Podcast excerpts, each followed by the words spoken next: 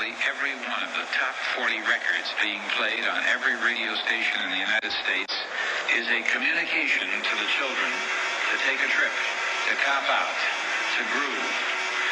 The psychedelic jackets on the record albums have their own hits. This is a special question. We don't want you to smoke genetically modified ganja. We want you to smoke the real thing. We want you to smoke the natural herb. Some call it marijuana, some call it sensimilla, some call it lamb's bread, and some people call it ganja.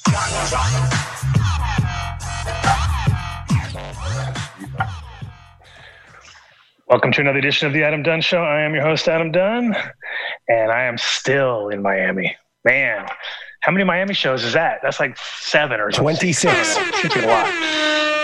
26 Miami shows, and I'm still in my cave. Exactly. Still trapped. But on these trips, I get to hang out with lots of cool people, so that makes it interesting, and I don't have to hope that they're going to arrive into Denver. So we came here to Miami, and last trip, I think it was like, or the trip before, I got a chance to meet the amazing Peter Tunney here through our buddy Chaz from London Police, so hence the crossover there. Anybody who knows me knows I've had a bunch of galleries in the past, and I've always been into the whole art scene as far as street art and kind of the people that are living the life just like we do. We live the life of cannabis. Once you're involved in this kind of stuff, it takes over your life. This will be the quietest you'll hear Peter the entire time, because I'm sure this is going to become the Peter Tunney Show. His entire life. He's holding back right now. He's like, God damn it, this guy talks a lot. So, yeah, well, you just interrupted our bromance we had going on. I know. I have a bromance. I knew that was going to happen anyway. I knew that. But we have a lot to talk about. And the thing is that Peter, it doesn't matter what subject, he's got something amazing to talk about. And, with cannabis people, we're all pretty loosey-goosey. We don't mind. As long as it's plant-related, we'll be happy. And this guy is an amazing guy. So welcome to the show. Welcome. As you see some of the art behind us, this is from his Redacted series that he did. Was this the most recent one or second? Redacted was my show for this year's Art Basel. It was called Redacted. Gotcha. And coincidentally enough, it kind of has a Adam Dunn Show flag vibe to it, right? With all the redacted information. This piece is particularly... Mark, turn up your volume. To me, particularly funny to me because, a lot of my redacted things, I redacted everything out except it said the time is always now, right? The rest was redacted. And but this one is blah blah blah blah blah redacted, which is like redundantly redacted. Exactly. That's the match. So of course that's what Alex. And on top of that, it really goes well with the show, because that's what I'm known for. It's a lot of blah blah blah. That's for sure. No, you don't blah blah blah. You go and you do your sound effect thing, but it's never blah blah blah. Oh yeah, sound effects. So we also have Chaz, like I was mentioning earlier, from London Police, calling in a little while. I gave him the heads up, so he's. I don't think he's too hammered. He originally said he'd be too hammered to be on the show, but apparently I got him right before that happened. He's in Amsterdam, which is on lockdown, so we'll get a little Amsterdam update from Chaz.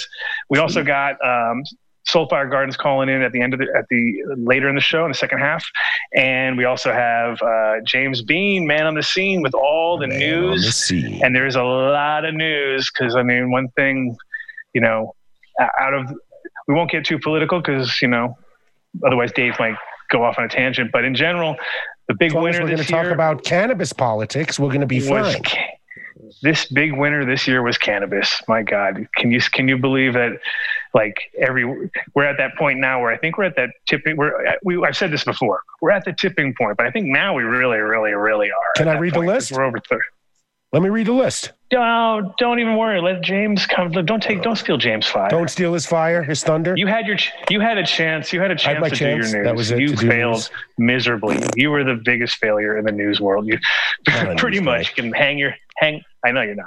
Okay, I just set a personal record for being quiet. Mark, do. Come on, buddy. Get on the sound effects there. What, for news? No, he just said that was a record of Peter staying quiet. We have to recognize that.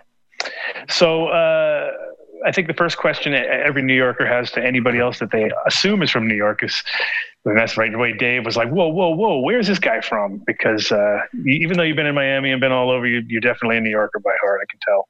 I'm just a New Yorker, period. That's it. It's the only way I've ever identified. Right?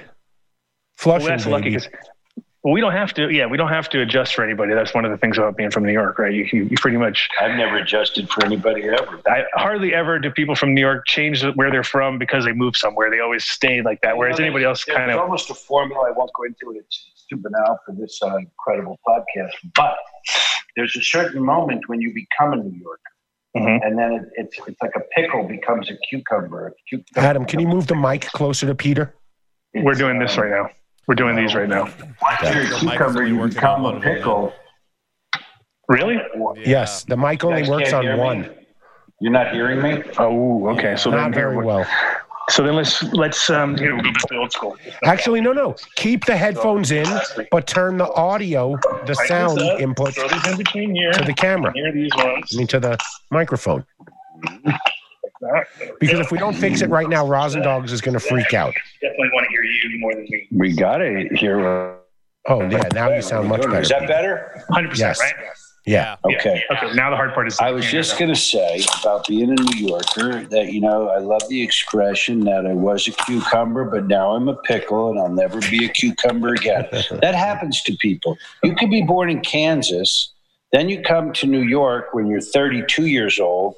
And you're living hard in New York for 10 years, you then identify as a New Yorker. There's a moment where you can identify as a New Yorker. You could also come from anywhere and from any country or any place and be in New York for a little while, and you start identifying as a New Yorker. And as long as you stay hard for the rest of your life, then you are a New Yorker. You know how I think that moment could be? That moment is when you can provide directions to someone to get from somewhere to somewhere on the train. Like, you're going to take the 7 to Times Square, then you're going to take the EFG uptown, and then you're going to be fine, and you can take the 4, 5, or 6 crosstown, and that's how you get there. That's when you're in New York. Maybe you're smoking weed in a duct tape basement in the South Bronx and you don't find your way home for 3 days and you figure it out. It's only your first night in New York City, but that's where I took you. And then you make it back to your apartment and throw up. The next day you're a New Yorker. There you go. There's that too. That can happen. Yeah. That could be it.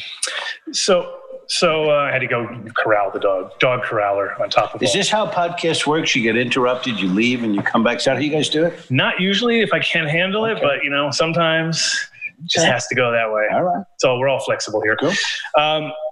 So the theme of this show, because I was kind of like,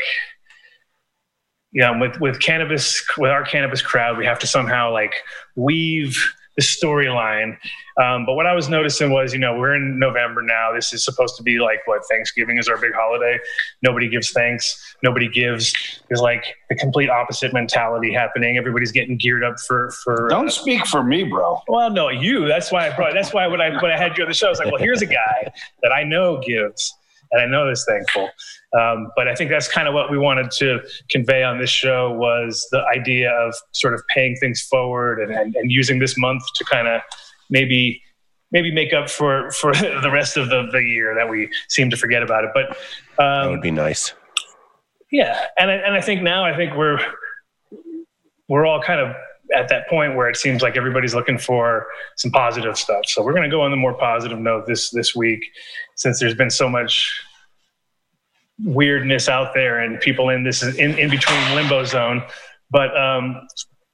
One of the things that we talked about last time when you were telling me, which I think would really resonate with our crowd, was your Sunny Side campaign that you're doing for... Sunny Center. Sunny Center. Sunny Side is how you get your eggs, bro. Well, Sunny Side is where I was in Queens, too. That's where I was from. That's where I'm from. But yeah, the Sunny Center. Tell me a little bit about that, because that's something I think people really would, dig. Well... And if you're hearing this, you could just follow up. It's worth a little bit of a deep dive. I'll throw out the name for you. Sonny Jacobs and Peter Pringle. Sonny Jacobs was I don't know if she was the first woman, but I know when she was put on death row in Florida, she was the only woman on death row in Florida. They had to build a special death row for her. For I think killing two state troopers was the charge. She and her husband, they were wrongfully convicted. When you kill a state trooper or any law enforcement officer, or anything like that in prison, you get an extra hard time, of course, if that's possible. Sonny Jacobs did, I think, 11 years in solitary and 14 years on death row. Her husband, after they were arrested, she never saw him again. He went to a different facility, and he was executed in the electric chair after 10 years. He was intentionally poorly executed because they believed, or not believed, but because he was convicted of killing a police officer, with something like they put, you're supposed to put a special kind of sponge in your little electrocution helmet, you know, to really give good conductivity, but they put the wrong kind of sponge in there, or dry sponge. I forget the detail, but so that it wouldn't kill him right away and his head would kind of go on fire, and they had to do it 3 times. It was a really botched execution. He was executed after 10 years. I think they stopped doing the electric chair in that state after that electrocution because of the problems for that. So she never saw him again. They had a wonderful written correspondence during the time they were in prison. The real killer was known the whole time. He took a deal and pointed it towards them or whatever. He was arrested and murdered some other people, I think, during his time out, but eventually went to jail. And so Sonny Jacobs did this time in prison. She had I think her baby was around 1 year old in the back of the car with her when she got arrested. And so as Sonny would say in her own words, you know, she went in as a mother, a wife, and a daughter. And she came out as a widow and an orphan. It's just, what a trip. So Sonny Jacobs, I bow on the altar to Sonny Jacobs. I love Sonny. We have an incredible relationship for a long time now. And when she was out speaking about capital punishment, which she has a really good case to speak out against capital punishment, she met a guy named Peter Pringle. Peter Pringle, I think he did 17 years in some Irish shithole prison. He was a drunk guy walking along. They just picked him up. He got nothing to do with anything. He was just a drunk dude. And he had a rough go of it where they put him. That wasn't a nice trip he had. And so they were out together talking about prison reform and speaking out, and they fell in love. And some friends of mine and I, we hosted their kind of little wedding and sent them on their honeymoon and everything. And what Sonny and Peter have done the entire time I've known them is take people, exonerees, that get out of prison. For example, everything I'll tell you are true stories with names. I may not reveal them all in this podcast, but let's just say you did 29 years in max for a rape and murder that you didn't commit. And now they let you out because the Innocence Project, thank God for the Innocence Project, found DNA evidence that totally exonerated you. By the way, in almost every case you'll ever hear me talk about, if the guy did 29 years and was exonerated through DNA evidence, through the Innocence Project, they've probably been working on his case for 20 fucking years. And they probably have exonerating evidence for 10 or 15 years until they can get him out. Sometimes 5 years, that would be pretty quick. Many times there is exonerating evidence that the prosecutor in the DA's office does not want to give you. Like they have the DNA, but you ask for it, they say, we're not going to give it to you. So then you have to apply, you have to do a motion, you have to do a thing, and you'll probably get it 18 months later while your buddy is rotting in jail. And it also might be that when they finally come to turn it over, they may have lost it. It happens. It's small evidence. So Sonny and Peter, what they do is they take that guy when he's like steps out of jail and gets like $12 on a bus ticket, like in a movie, like the stuff in your envelope you went in with. Now, where's your family and friends for these 29 years? It's pretty much, you know, scattered. I mean, sometimes you don't have anybody left. Sometimes people in your family and friends think you did do the murder. And maybe it's of your sister. I mean, who knows, right, what you're coming out into. Very small percentage of exonerees get money. You hear about a guy getting $2 million, $3 million. That usually takes 2 to 5 years after you get out you apply for some compensation. It's generally, and it goes state by state, you get like $100,000 a year. But anyway, like 91% of people that get out of prison that are exonerated don't get $100,000 per year that they were in jail. Yeah, so like if you're in jail for 20 years and right. you have a good state and a good case and great lawyers and everything right, and you can blow that, by the way. And I'll get to that. But we have, if you come out of jail and you start to earn money, they'll deny your claims. We just had a guy did 14 years on death row, Clemente Shorty Aguirre, another great friend of mine, amazing spiritual light in our life who did nothing wrong. That's the most amazing story. They just turned him down in Florida again for any money. For killing, by the way, a woman, a mother and grandmother. The woman, I think she was stabbed 135 times or something in the chest, and then the knife was plunged into the grandmother's heart and fell out on it in the wheelchair. He discovered this scene. The sociopathic, psychopath daughter, you know, one's like 30, one's 60, one's 80, whatever. She had confessed to these crimes. Her blood was at the scene. She told someone in a mental institutional lockup that she was in that if she ever gets out, she's going to stab her mother 135 times and stick it in her grandmother's heart. I mean, it's so much. Right. She is free today, by the way, and has never done a day in jail.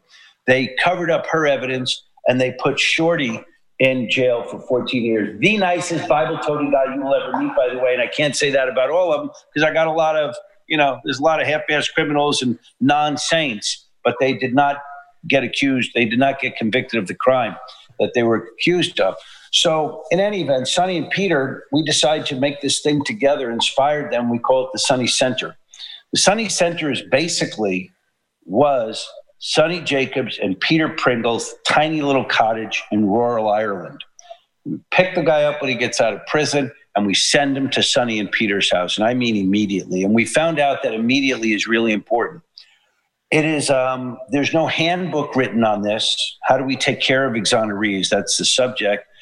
In my opinion, and in the core of every fiber of my body, because this shit really sticks in my fucking throat, I got to tell you. You know, you get hit by a car, your kid gets leukemia, your son overdoses, a lot of bad shit happens in this world. But these cases, these are not typos. This is not like, he really did look exactly like Dave. You know, we picked up, it's almost never, in every case that I've ever known about, it's been prosecutorial misconduct, suppression of evidence, getting rid of evidence. Yeah, they just want to get to the end. And so here's the thing. I've thought about this for a long time, for 10 years. Why? Why would this law enforcement detail, why the Central Park Five? You don't have to pick any case. I know you know the Central Park Five. Why? Why go after those guys? What are you doing? What is the end? What is your end game to get those guys in prison when you have nothing on them and you're conjuring stuff up to get them, and you're lying and you're risking your career and the prosecutor is on your side? Why are you doing all that? And I believe today it's just expediency. I'm sure there's racism in there somewhere, but these are more like cases where, hey, listen, we got to get the guy off our back. Let's just close it on Friday so we could go out drinking and get home early or something, just to get it over with. In Shorty's case, Clemente Aguirre, they have absolutely nothing on him. They have all the evidence on the girl. I mean, why not go after the girl? Shorty didn't speak a word of English. He got a court-appointed attorney. He sat in court quietly, had no idea what was happening. And then they told him through translation, you just got the death penalty. And he's like, how could that be? How could that be? The guy's travels in his life, by the way, as I get to know these people, from South America to Florida. It's one of the most harrowing, incredible stories ever, where MS-13 is in his town. They killed his best friend right in front of his house. They put two guns to his head. His mother said, you got to get out of this town. They're going to kill you. And he got out of the town. He made his way to Nicaragua, where things got worse. He swam across the Rio Grande. He got to Florida. He met his relative. He got a job as a busboy. You know, so Clemente's out today. So the Sonny Center, you'd go to Sonny and Peter's house, and just like addiction or anything else, you don't really want to hear from Peter Tunney why you should be so grateful after doing 29 years in Max, you know, but you could listen to people that have done 20 years in Max for sure. I think pretty much those are the only people that have any cred with you. So Sonny and Peter take him in, and God bless these people. That guy lives like, it's like a 2-bedroom house that share the wall. That guy's living like right next to them in their personal space. They do that since I've known them around 11 months a year. They have an exoneree living in their house with them. And what they feel and what they know and their experience in this is, for example, I'll just tell you what they do, and these are their solutions. They've figured it out. They have a garden. They have chickens. You pick your own vegetables. You take a walk with the dogs down by the stream. You collect firewood, all this kind of stuff. That's what exonerees do there. And I called Peter one day, and I said, you know, how is this guy doing? He's been there for about 2 weeks. He said, oh, we're still just in the listening phase right now. He's in the anger phase, so we're just listening. That's the therapy. And that has to happen. That guy has to. Samuel was crying telling me this because it's so hardcore. That guy for 29 years is now in that house with Sonny and Peter, and he's just spilling his guts to them. And there the healing begins. So we've raised money along the way. It's not a subject people are really into, amazingly. I feel like it should be a law that if we find out that you put this guy away on fake evidence and you took 15 years out of his life, and the cases are just unbelievably harrowing. The guy married a girl of his dreams, and they had a home invasion. They beat her to death, raped her, lit her on fire. I mean, just the worst shit ever. They hogtied him and beat the living shit out of him, and the cops came and found him hogtied with footprints on his back and all these injuries. He did 15 years for his wife's murder. So you would say, well, how is that possible? Ask him. His name is Barry. And, oh, no, that's it. That's the other thing. It's not Barry. But I met him. He looks like an accountant. He did 15 years. By the way, the woman he was desperately in love with, really a soulmate in light of his life, like married under a year, was murdered brutally in front of his face. And then he does the time for that, and the in-laws might have thought he did it, and the people... What kind of hell is this guy going through? Then you find out that they untied him, they took off the shirt, they never told anyone he was tied up, and all this kind of bullshit. And meanwhile, there's always a double whammy, which is the guilty guy is out there doing more shit. Mm-hmm. So Barry does 14 years in jail, 15 years in jail.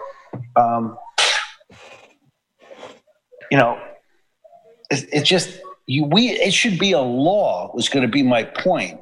You got to buy that guy a house and give him $200,000 a year for the rest of his fucking life and say, I'm sorry. Like, you have to take care of that guy. I can't help you with everyone that gets hit and run and drug driving and disease, but that's not a typo. We did that to him. We did months and years of paperwork and lies to crush this guy. And then we discover that cold, which is very hard, by the way, because they're fighting you. And we have it.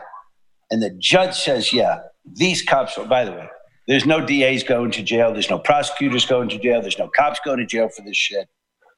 Rarely. I mean, it's not even worth talking about the amount of cases where they get caught for that. They want to protect their records. They want to have wins. They don't want to give up prosecuted cases, et cetera. They know. It should be a law that we take care of these people. The exonerees at this time during quarantine, I was on the phone with Sonny last week, and we were talking about this guy, this is the last one, and that'll slow down on this, but his name is Paul Hildwin. Paul Hildwin did 34 years. 34 years for a crime he did not commit in max. For 33 years, what Paul Hildwin thought about was putting his bare foot into damp green grass because he only lived in concrete and steel.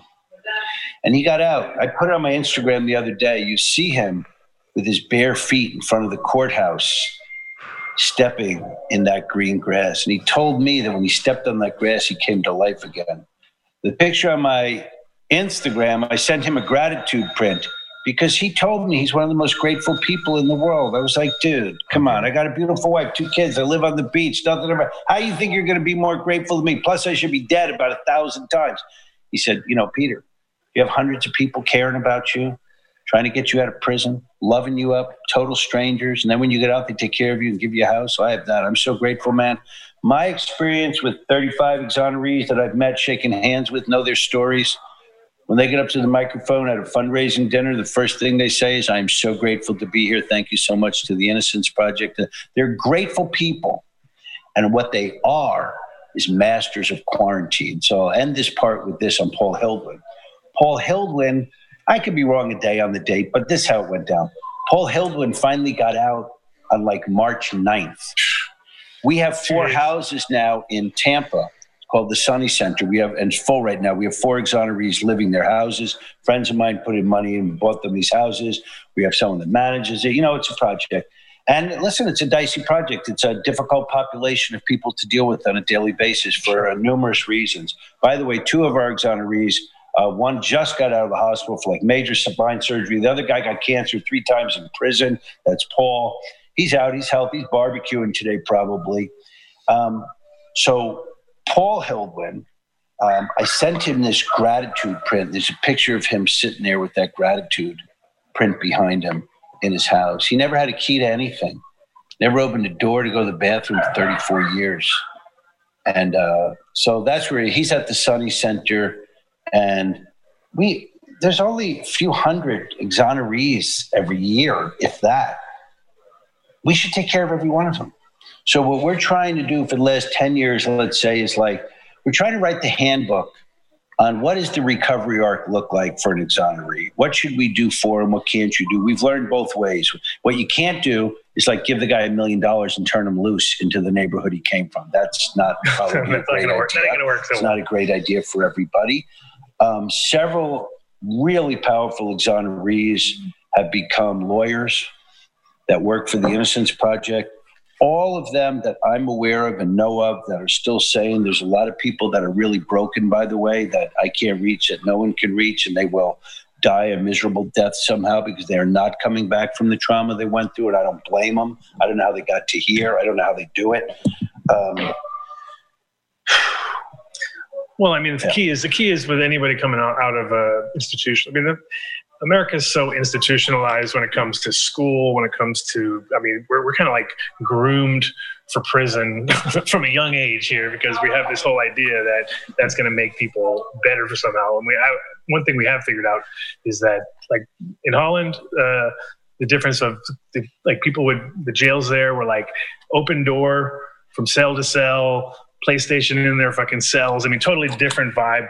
But, you know, it wasn't like people were running to get into jail. Whereas here, it's almost like the opposite, where people get so institutionalized that they can't survive when they get outside. Like, they get out and their lives are twisted. Like, okay, so let me jump. Peter says to me before the show started, we're talking about, you know, me growing up in Flushing and him coming to Flushing. The apartment building on Casina where I lived was, I had to be 15 stories tall, 20 apartments on a floor.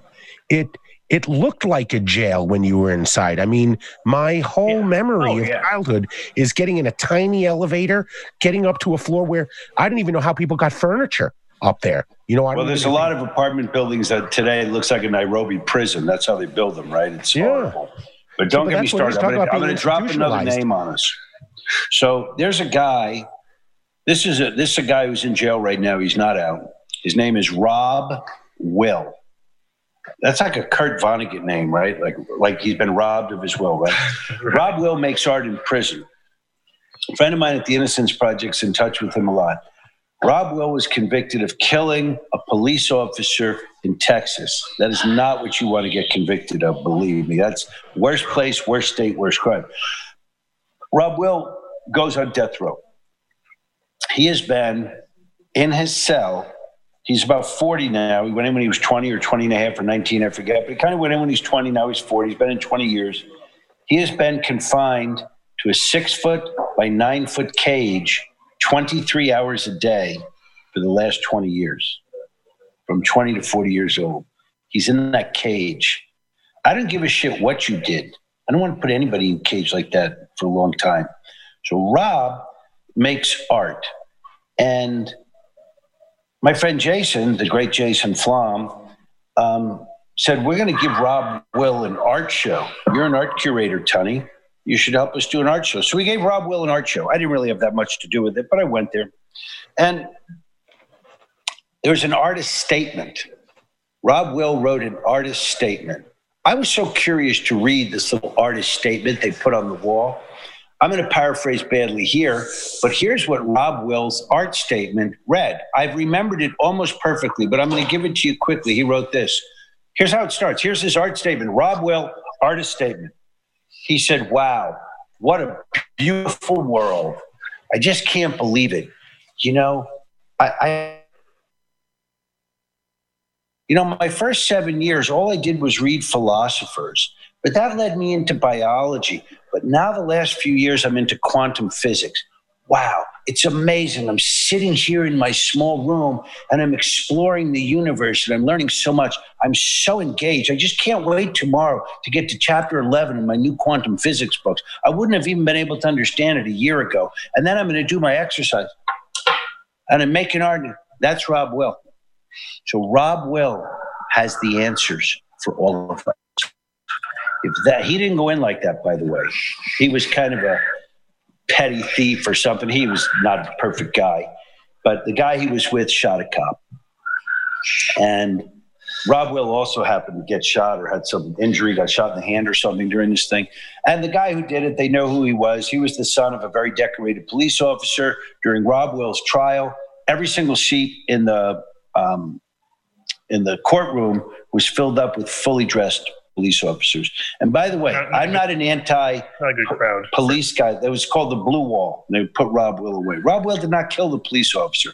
The police captain or whatever he was, son, killed the police officer. It's quite known by all parties. It's known today by all parties. And that guy is in jail for another kind of murder or something else. And Rob Will... Was that guy charged in the end for it? Or? No, for something else. So Rob Will has run out of his appeals because he can't. So he's really between a rock and a hard place. He's waiting for some legislation to drop that says you can appeal based on whatever these new parameters are, because he's not able to appeal. Everyone knows he's innocent. And Rob Will is probably not going to get out of jail anytime soon, but we're trying. So that guy's statement, he's not what you said. He's not broken. Rob Will, to me, is just one of the most fantastic human beings I've ever heard about. And I've never met him, but I know him. That he wrote that artist statement after 20 years in jail, that means it's possible.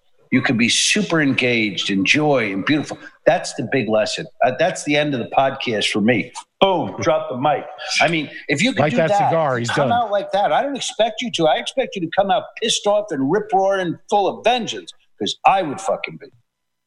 And so I've learned so much from these guys. This group of people that I know, these exonerees, are so powerful. They've got so many lessons. Sonny Jacobs. Sonny Jacobs is a light that comes in the room and you feel embarrassed. She's unbelievable. This little lady walks in. She's got the power.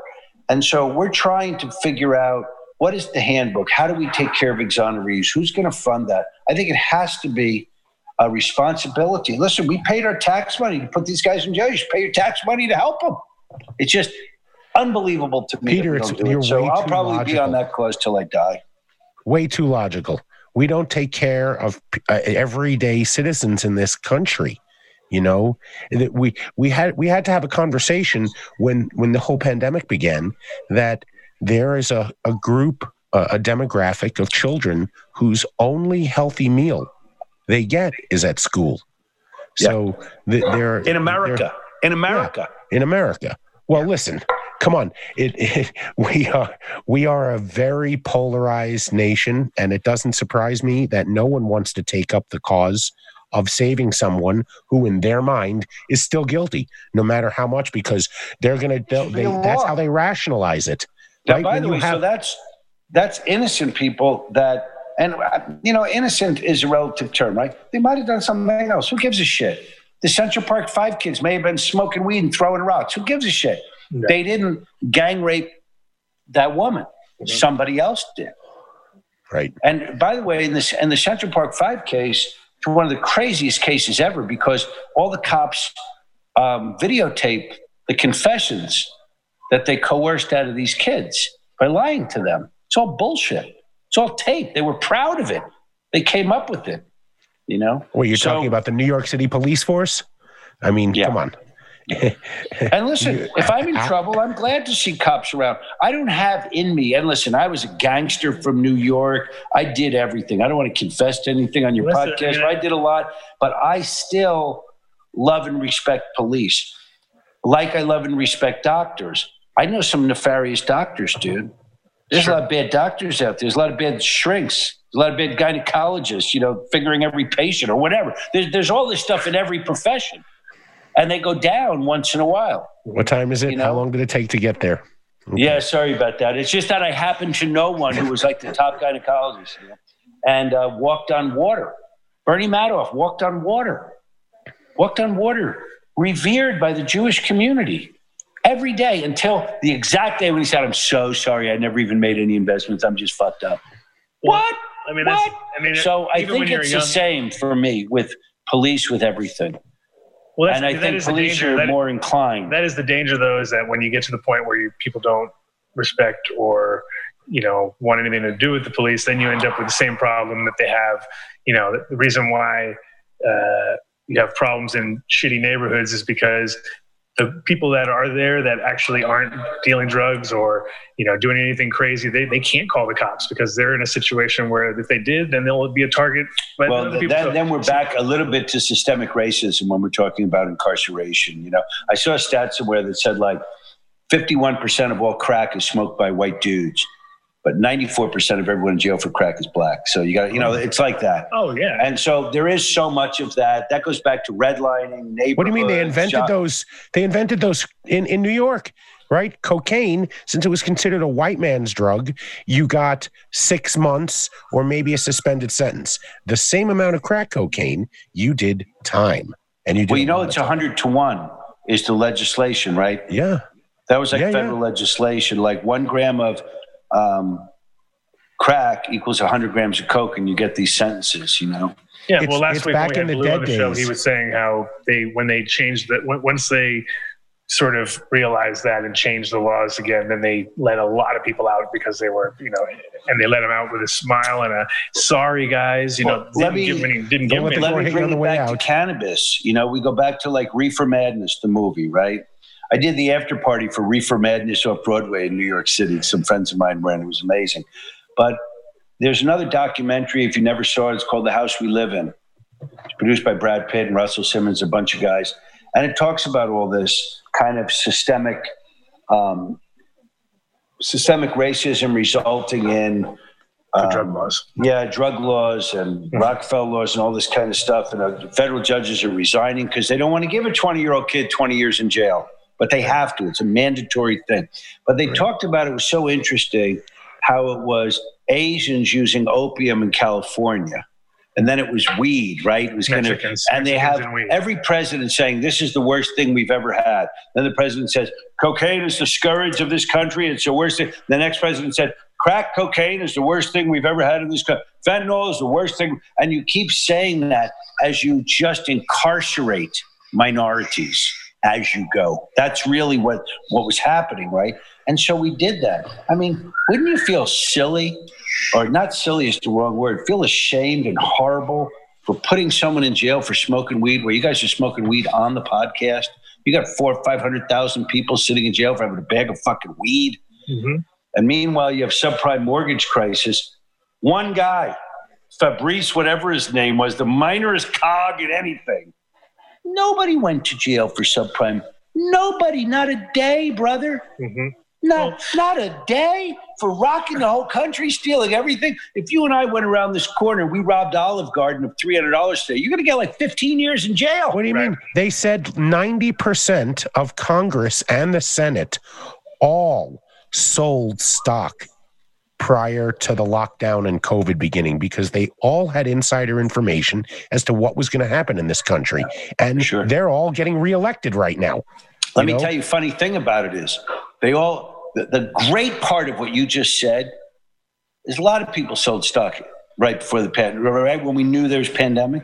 But not 2 weeks beforehand, they knew. They all lost their ass because the stock market went up. Surprise! So crazy, right? Yeah. You know, I'll give you a quick one. You know, Martha Stewart, when she sold her ImClone stock, which I could do a whole podcast on because it's just fucking Shakespearean, right?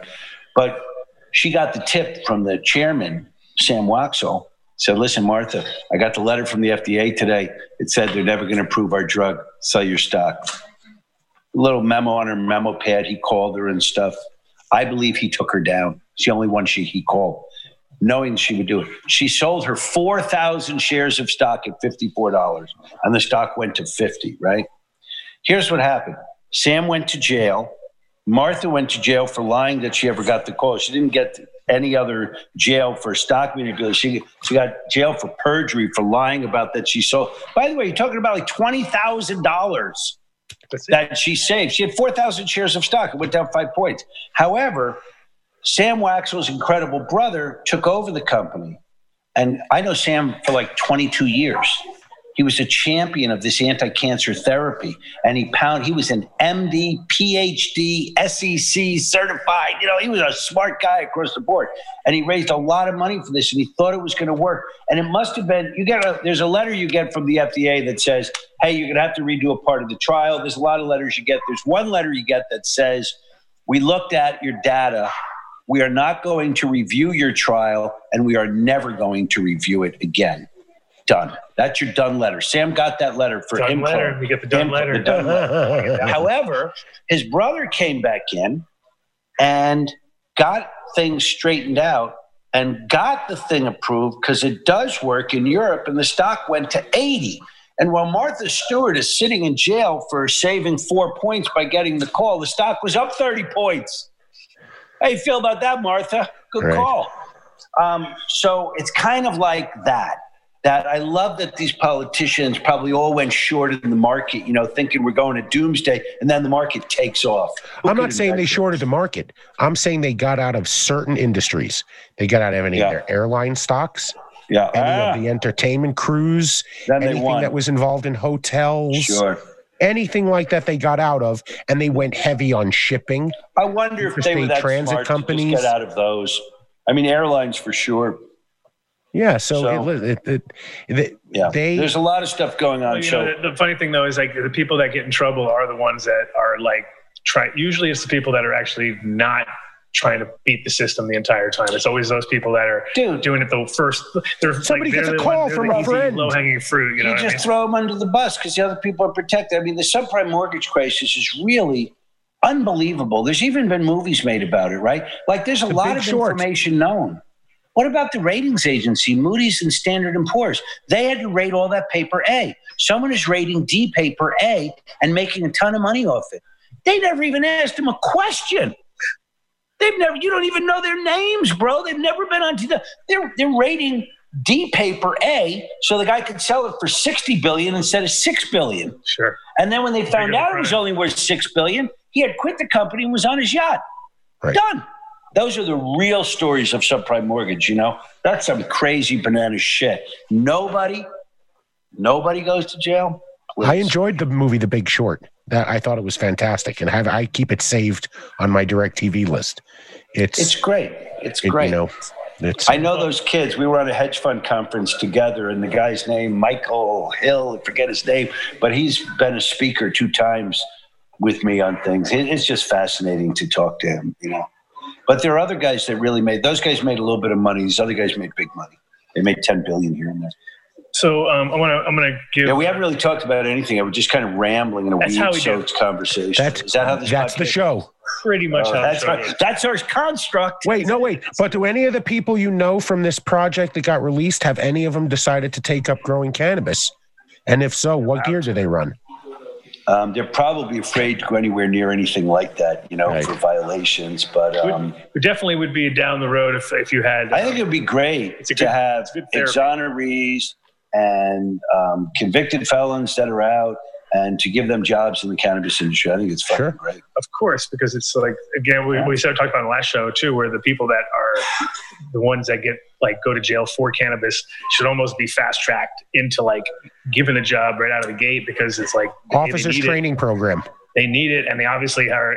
That is their thing. That's their jam, right? And they went to jail for it. So, I think it would be a pretty easy way to get the right people on the right path. Because also just connection to plants when you're you need that. You need something to take. You've been in a situation where you couldn't take care of anything, not even barely yourself for so many years, and then you have to give them the responsibility, but keep it low impact. You know what I mean? There's no reason to look at Paul Hildwin. I'm going to weave a little bit of cannabis in here. I'll use the word grass. Right in prison, 34 years, he wants to put his foot onto green grass and get recharged by the earth and the grass and the dew and the thing. And he did, and he came back to life. Wow.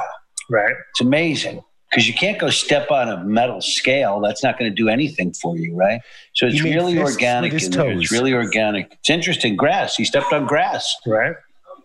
Well, I think I think it's like the what I was saying earlier too. When people come out of prison, they're fucking really lost because things are just like changing on a daily. Like even if you went out of circulation for a year and came back, the fuck's TikTok? What the fuck is this? What the fuck is that? And I was at a supermarket one time and I saw a guy staring at the automatic check thing like it was a fucking alien to him, right? And he probably was me. And I just looked at him and then I looked at his jacket and he had like a real late 80s, early 90s jacket on. And I was like, that jacket would never have survived this long unless it was like in a closet somewhere for 20 plus years. And this guy was just like in shock at what is going, he couldn't believe what was going on. And the woman came over to help him out and show him how to use the scanner. And as I walked out, I was just thinking to myself like, damn, it must be so weird to come out like of that bubble that you've been in. And you could tell this guy had been in the bubble since, at least by the jacket, I would say it was FUBU, pre-FUBU, you know what I mean? It was like, it was old. You know, my entire platform is this. If you're cool in here, then you're cool. That's my entire platform, right? And so, you know, we talk about, well, you were in jail. Well, not everyone is just like doing yoga, reading books, and becoming a better person. There's a lot of shit that goes down in jail. There's a lot of mental shit, whether you're guilty or innocent, that they're doing to you that is so dehumanizing, you know? And when you do that, like B.F. Skinner was a real person, you know what I mean? And we really can be conditioned into certain things and then be reconditioned, of course. But it's so crazy and barbaric the way we do it. Look. Oh, shit. I have some. No, I got it right. Right in a good part of the story, you fucking disconnect the video, Adam. Yeah. Sorry. I'm just about to stripping you down naked and hosing you off and showering with men and no privacy. But, you know, different countries do it differently. There was a great 60 Minutes about these German prisons where upon entry, you have the key to your cell. They immediately get you going on a craft or a thing that you learn. And it's unbelievable. They have like no recidivism. There's great models for prison systems on planet Earth of rehabilitating your prisoners because you're going to get them back. They're coming back, baby. How's that for irony? It's 2020 and you are using an example of a good prison system, holding them up as Germany. Yeah. Okay? Yeah. That to me says we here are so fucked. We are so fucked. And you know, that's a terrible prison reputation is Japan. Japan, I think there's like, you're not allowed to ever speak. When you're in the workroom, you can't look at anybody. You got to keep your head down. They have them working away like 15 hours a day in silence. And they believe, like the prison system in Japan would say, like the sign on the door says, we not only want to steal your time, we want to steal your soul and your mind while you're here. That's your penalty. And this idea of the penalty, you did this, so you should get that. You stole $500 million, so you get home arrest for 6 months. Right. You stole $500, you get gang raped for 20 years. It's fucked up. It's super fucked up, and the sentencing is fucked up, and the whole thing is so brutal. Why? I would like to really punish the guy. I would like to punish the guy that stole the $500 million. Let him eat shit and wash dishes for a couple of years. Learn his lesson, right? So many of the more difficult populations. I was just talking to someone. You know the movie Monster with Charlize Theron? So I was talking to someone who was in prison with her for minor crimes long before she became the serial killer monster, Aileen Wuornos. And she was telling me that in prison, this is someone who did time with her. You know, I was just talking to someone on the phone who was incarcerated and no longer is, and was innocent. And I was mentioning the thing about Monster, and she said, I did time with Aileen. She was so nice. She said, really, what was she like? She was the most timid person in our prison. Her job was to organize the board games and stuff and put them away. That was always the lowest responsibility job. She stayed out of someone's way. She was in for shoplifting or prostitution. She didn't remember, but it wasn't a heavy crime. And when she got out, something happened to her. she got brutally raped or something. And she just snapped and wanted to kill every man that wanted to fuck a prostitute. And that's what she did, you know? So Aileen Wuornos becomes the monster, but something happened to her. If your father has sexually abused you from when you're 10 to 20 years old and you come out and beat someone up, I get it, bro. I don't even know how you get through it. So there's so much of this. This is wound up that these are horrible people and they can't do this. You have a lot of victims of household abuse, sexual abuse, that end up committing the same crimes that happened to them. That's a big cycle that happens, you know? And so just to have a little more compassion and think about, like, no one has any sympathy for Aileen Wuornos, but I do. I do. And so I started off this conversation saying, when I got into this exoneree thing with Sonny and Peter and Jason Flom and learned more about it, I have so much compassion and empathy for an innocent person going to jail. It's kind of all of our nightmares. You know, like, you hang up this podcast, you leave your building, and outside there's four cops. You're like, what are you guys doing here? Like, you're under arrest. You're like, for what? I just gave a podcast. We have a description matching you. You're like, I'm going to call my lawyer, be out of jail tonight. But how about this? You never leave jail from that moment. They lock you up. They hold you during your trial. At the end, then you get your 20 years. Right. And 20 years later, we get you out and you're back on the podcast. Well, how was that, buddy? Well, what'd you do? You didn't know. You walked outside. It's like the ultimate nightmare, right? Of just getting picked up for no reason and going through that process. And we used to always, America used to be this whole thing where we thought we were all, oh, yeah, that's America. America, that don't happen in America. It happens in Russia. It happens over here. It happens there. And now you start to see it closing in where you're like, you know, once, like, if you're involved in cannabis or anything, you know friends who have gotten conspiracy charges or something like that. And you're just like, what? So wait a minute. So those guys talked about doing something that they never did and they went to jail for it? Like, holy fuck. So we've seen the kind of... Well, not only is it worse... And taking your... I mean, before we have the most prisoners. Oh, we win. Yeah, we have the most prisoners by far. I wish I had the stats here. I'm tempted to look them up, but I'll just say the wrong shit. Yeah. It's something like we have like 60% of all the world's female prisoners in American prisons, or 70%. So hugely high. Like, other countries don't have hundreds of thousands of women in prison for whatever. Well, because they haven't monetized their prison system. Well, it's privatized business. Prisons are big business. We have 2.5 million people in prison, bro. Not only privatized prisons, but also big business.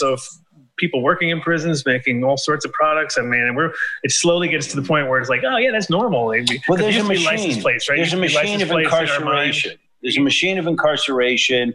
You get rewarded for putting people in jail. You get awarded for making arrests. You get awarded for giving out traffic tickets, and then we punish you because you committed the crime. What we should do, really, and this makes me sound like a kook, what we should do when you go to prison... That's way in the rearview mirror, Peter. ...is we should love you up. Mm-hmm. That's what we should do. We should show you love and compassion. Someone should say to you, how did you feel when you plunged a knife into her chest? How do you feel about that today? One thing you do know today is there are many cases... of just, for example, of the husband and wife whose daughter was brutally murdered, meeting the murderer in prison. He's never getting out, by the way. But after 4 or 5 years, they wanted to go meet him, and he wanted to meet them. These things are well-documented, easily Googleable. They've been on 60 Minutes. They've been on everywhere. 60 Minutes is like, do you mean to tell me you're going to have lunch today with the guy that chopped your daughter up and stuff? She said, I am, and I love him. I've gotten to know him after the last 10 years. That person is also like her link to her daughter. You know what I mean? That's the link that she doesn't. And the guy is a changed guy in prison. He was a young guy. Last person to see her daughter. He was a young guy.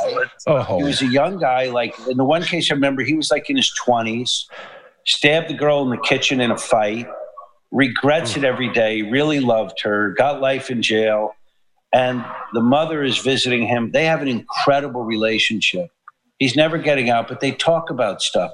And here's the answer to what I'm trying to tell you, pandemic and everything is, she feels better today than she did before she met him and started talking to him. And she's glad that he's in her life and they're comforting each other as human beings. Dude, that's all you can do. That's all we can do, is try to be a fucking human being through all this shit. This idea of, you did something wrong to me, so I'm going to blow the windows out in your car and all that, that's just like TV bullshit. That's not how the world really works. It's not how the world really works. And you get really bad results when hate begets hate begets hate begets punishment. And, you know, you're talking about, yeah, this is America. Germany has a great prison system. Yeah, the irony of that is not lost on me, you know? Well, and that, you know, Japan is a Hiroshima is a town you visit now for tourists. Like, shit changes, bro. COVID's going to be gone. We're going to still be here. We'll be dealing with the next crazy shit that's going on. What I say is, you've got to keep your marbles. For me personally, the only way for me keeping my marbles, and I am certainly not a role model of fucking anything, I can guarantee you that, but is you've got to be in service to other people. You've got to. Mm-hmm. You've got to. And that's how you get through all the heavy shit. That's your only way. You got to get in service, whatever that means to you. And it might mean just not doing damage. Right. You know? But well, that's what you have to do. I mean, that's one thing in our community of the cannabis industry is like, it's always been that, because, you know, we're producing, you know, you're growing your plants, you're taking care of your people, and you're hopefully taking care of people who maybe don't have money by just using every part of that plant, whether it be making somebody edibles or some from the scraps or making the hash or giving away some of it so someone else can do it themselves. We kind of do that a lot, I think, more than most others, because we have an ability to keep producing and read more and more and more. Well, the weed community is a very sharing community. You know what I mean? It's always been. You cannot sit around a table with six guys and one guy doesn't have weed and the other five guys are smoking and he wants it. Like, that doesn't happen. Exactly. It's innate. No, wait. That happened to me once. Exactly one time at Madison Square Garden in 1990. During the drought for a Grateful Dead show, believe it or not, these two fucking straight guys. I mean, I knew I didn't want to ask, but they were smoking some fireweed, and they looked like maybe it was their first or second show or something like that. And I'm like, man, any chance you want to share that? And the fucking guy looks at me, and goes, "You should have brought your own." And we went and found another section to dance in. All right, so that guy deserves a beating. I retract everything I said. We beat the shit out of him. No, I'm kidding. Exactly once. Wow. That was there you go. At a show, too. That's even worse. That's like, I used to bring joints just to start them up. Take a couple of hits off them with your friends and then send it down the road. Giveaways. Because it was so much more enjoyable to be in a section where everyone was high than not.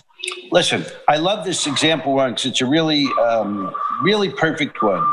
I would say it is more fun to pass a joint to someone who is dying for weed and didn't have any, then take a hit yourself. You just described Adam's life. That's baked in the industry, right? Yeah, it's well, you know, and I think one of the things, like, my whole MO has always been like, I want to get everybody in this room as high as I can. You know what I mean? That's pretty much get in the room, look around, look at the state of everybody, find the guy who needs it the most, start with him, and then kind of work your way around. Well, I always had those problems. I had problems with drugs, alcohol, and everything in my life, but you know, I would have, like, let's say I was hosting 20 people were coming over my house for a dinner party.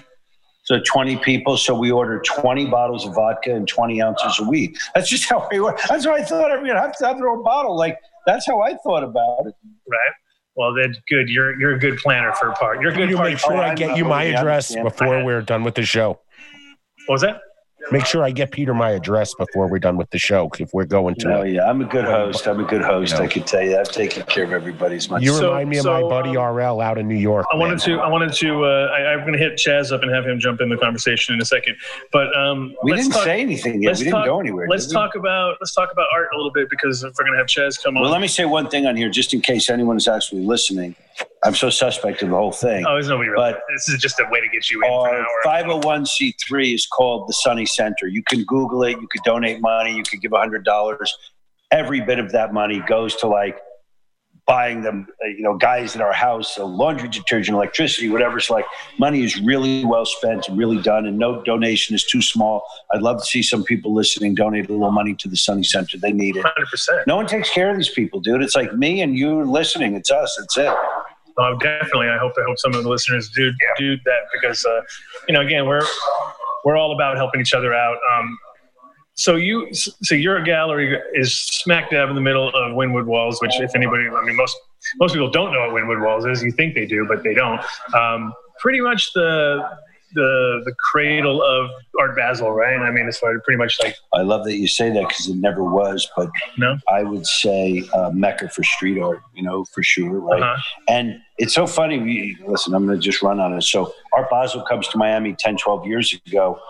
Miami was not known as a place to buy art. Miami was a place known for cocaine cowboys and kind of... trashy ghosts living on the beach and stuff like that, right? And the Rat Pack and all this kind of lore of Miami. And Miami became an art-centric place. I've been dealing in art and making art for a long time. There was only two places you ever bought art 25 years ago, London and New York. You know, that's it. You're going to buy a piece of art. A little bit, you might go to California to buy something from some rich tech guy or something, but that's it. But Miami is a legitimate place to buy art today, of course. People fly here from all over the world to buy art. Art Basel, last year, I think I read they had 120,000 paid admissions to the convention center, which was Art Basel. It's a convention center with 300 booths.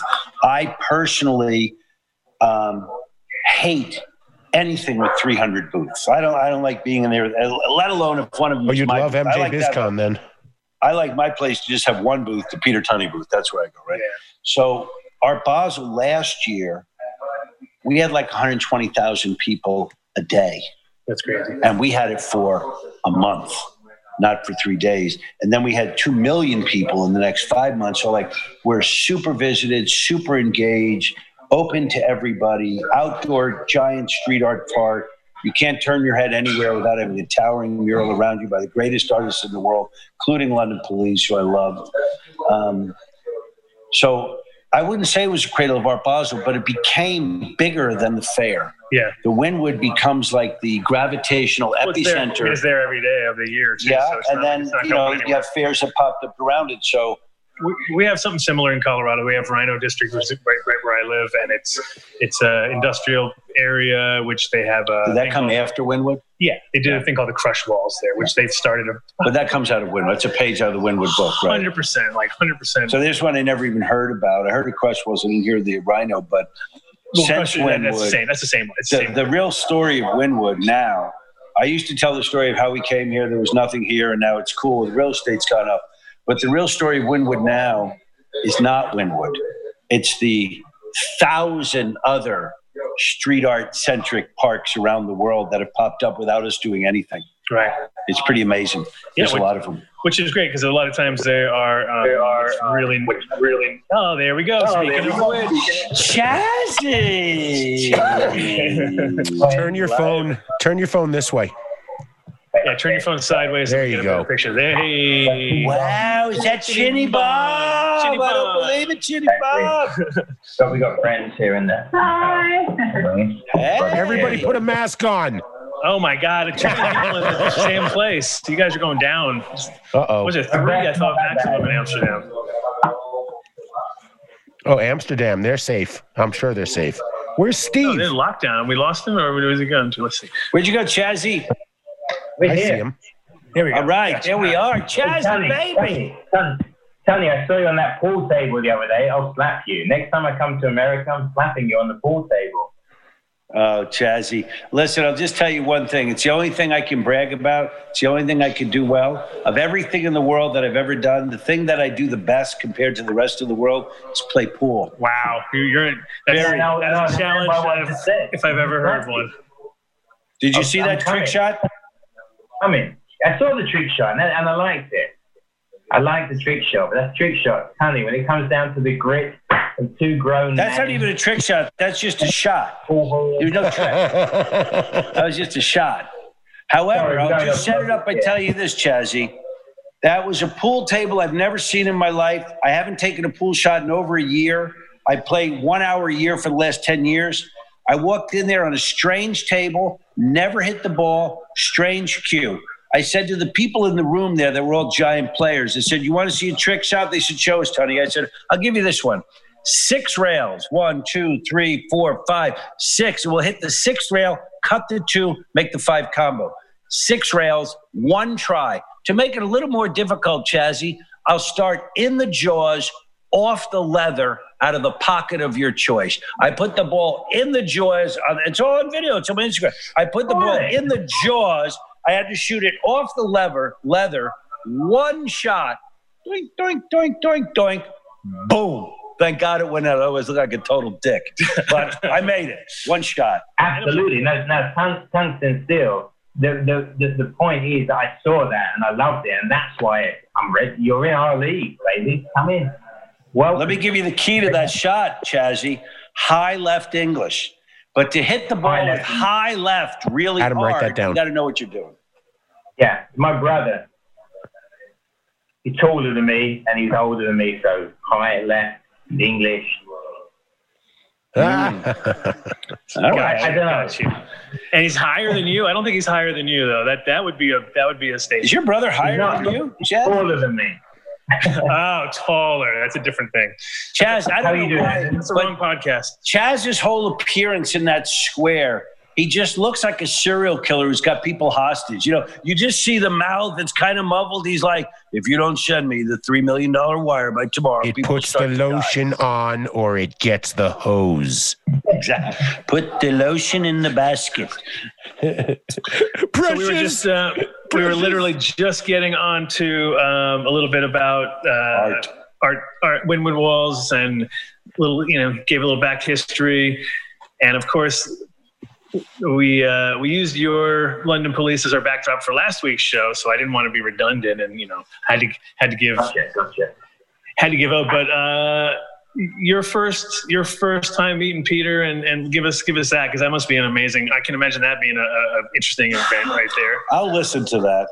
Can you tell us? Do you remember? Were you too drunk? Yeah, it was, because it was a wonderful year in Miami. It was the same time that these guys, and Peter was working with Jessica Goldman, who was part of the Wynwood, was running the Wynwood Walls. It was the same year that they got the Miami Dolphins gig. And that was when they somehow convinced someone in the position of owning the Miami Dolphins, that whole franchise, to come in to the stadium. And we've all been in sports stadiums, there's so many blank walls. You know, I grew up going to see West Ham United, my favourite football team in London. There's blank walls everywhere, and it was a perfect marriage of art and sport and community, and Pete was very much part of that. And the same year we did the Wynwood Walls, which was this ever-growing sort of epicentre of Miami and Wynwood and all the art that was going on there. And we met him in that period, so we. At the same time we did the Miami Dolphins gig, where we painted a great mural inside the stadium, we did this incredible piece in the Wynwood Walls too, amongst all these other artists, and it was a wonderful time. It really was. It was huge. Peter, would you agree? I forgot that we met doing Hard Rock Stadium. I love to hear someone else talk about it, because you're right, that was a really cool project, and that did take some convincing. And by the way, I was the convincer in that, through my own weird Raymond Reddington ways, I got them to agree to let us do the Hard Rock Stadium. As it turns out, it was a genius move for them.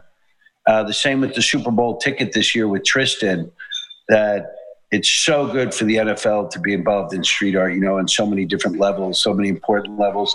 And then your mural, I'm in your mural. By the way, I'm sitting here in Alex's house, Statue of Liberty, Barry Manilow, The Lads.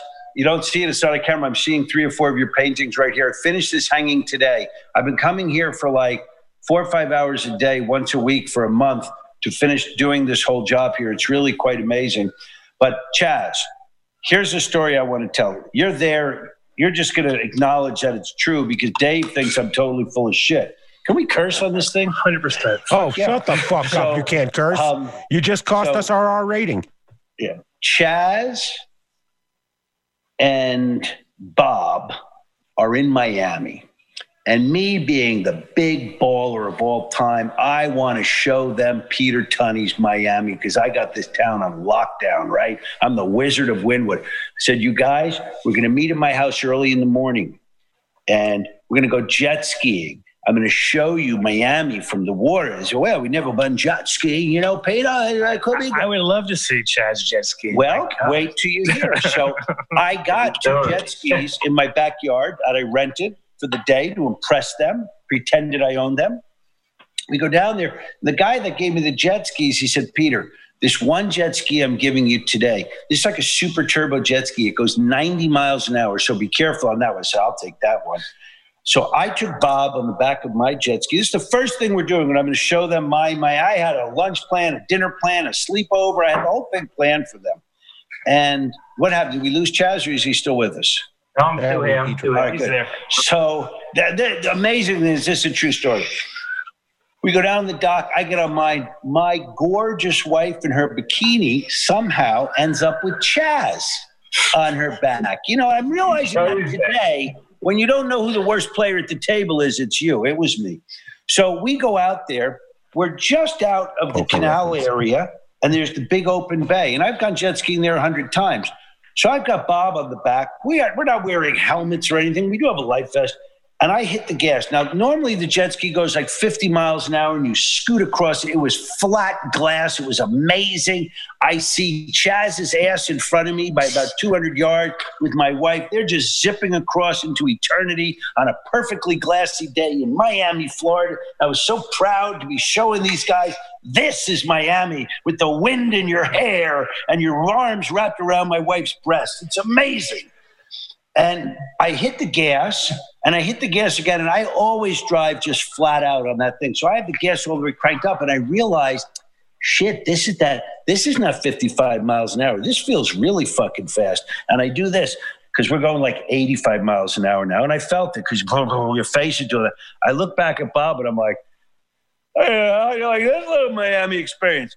And I look back, and boom, the fucking lights go out. The jet ski must have hit something, stopped, whatever. Like, we went from 90 to 0 in 1 second. I've been thrown off a lot of shit before. I've never had this experience. I've been on the whip on water skis at 60 miles an hour. Never had this. I hit the water like Evel Knievel, like 10 times before I sunk. Like, boom, back, boom. My arm was behind my back. My thing was ripped up. There was just nothing you could do. And then you went underwater, and I came up, and I was really in shock, and I was beaten, and I knew my leg was fucked up, and my shoulder's been torn out of the socket. I just was looking around for Bob, because I realized, like, we're probably going to die, you know? I look up, of course, Chaz. Get your arms off my wife. Like, now a mile away. Thanks for the buddy system, Chaz. They left. Wait till you hear what happened to them. So I look around. I see Bob pop up. He's bobbing. He was bobbing. I said, Bob, are you okay? He says, I think I hurt my wrist and maybe my ribs. Like that. I said, okay. So I swam over to Bob. My shoulder was so fucked, dude. I'm telling you, like 2 feet out of the socket, came back in. So it's very hard to get back on the jet ski when you have this injury, the leg and the shoulder. I get back there. I get myself back up onto the jet ski. Bob is in rough shape. He's not that easy to get up either, because he can't use his arm.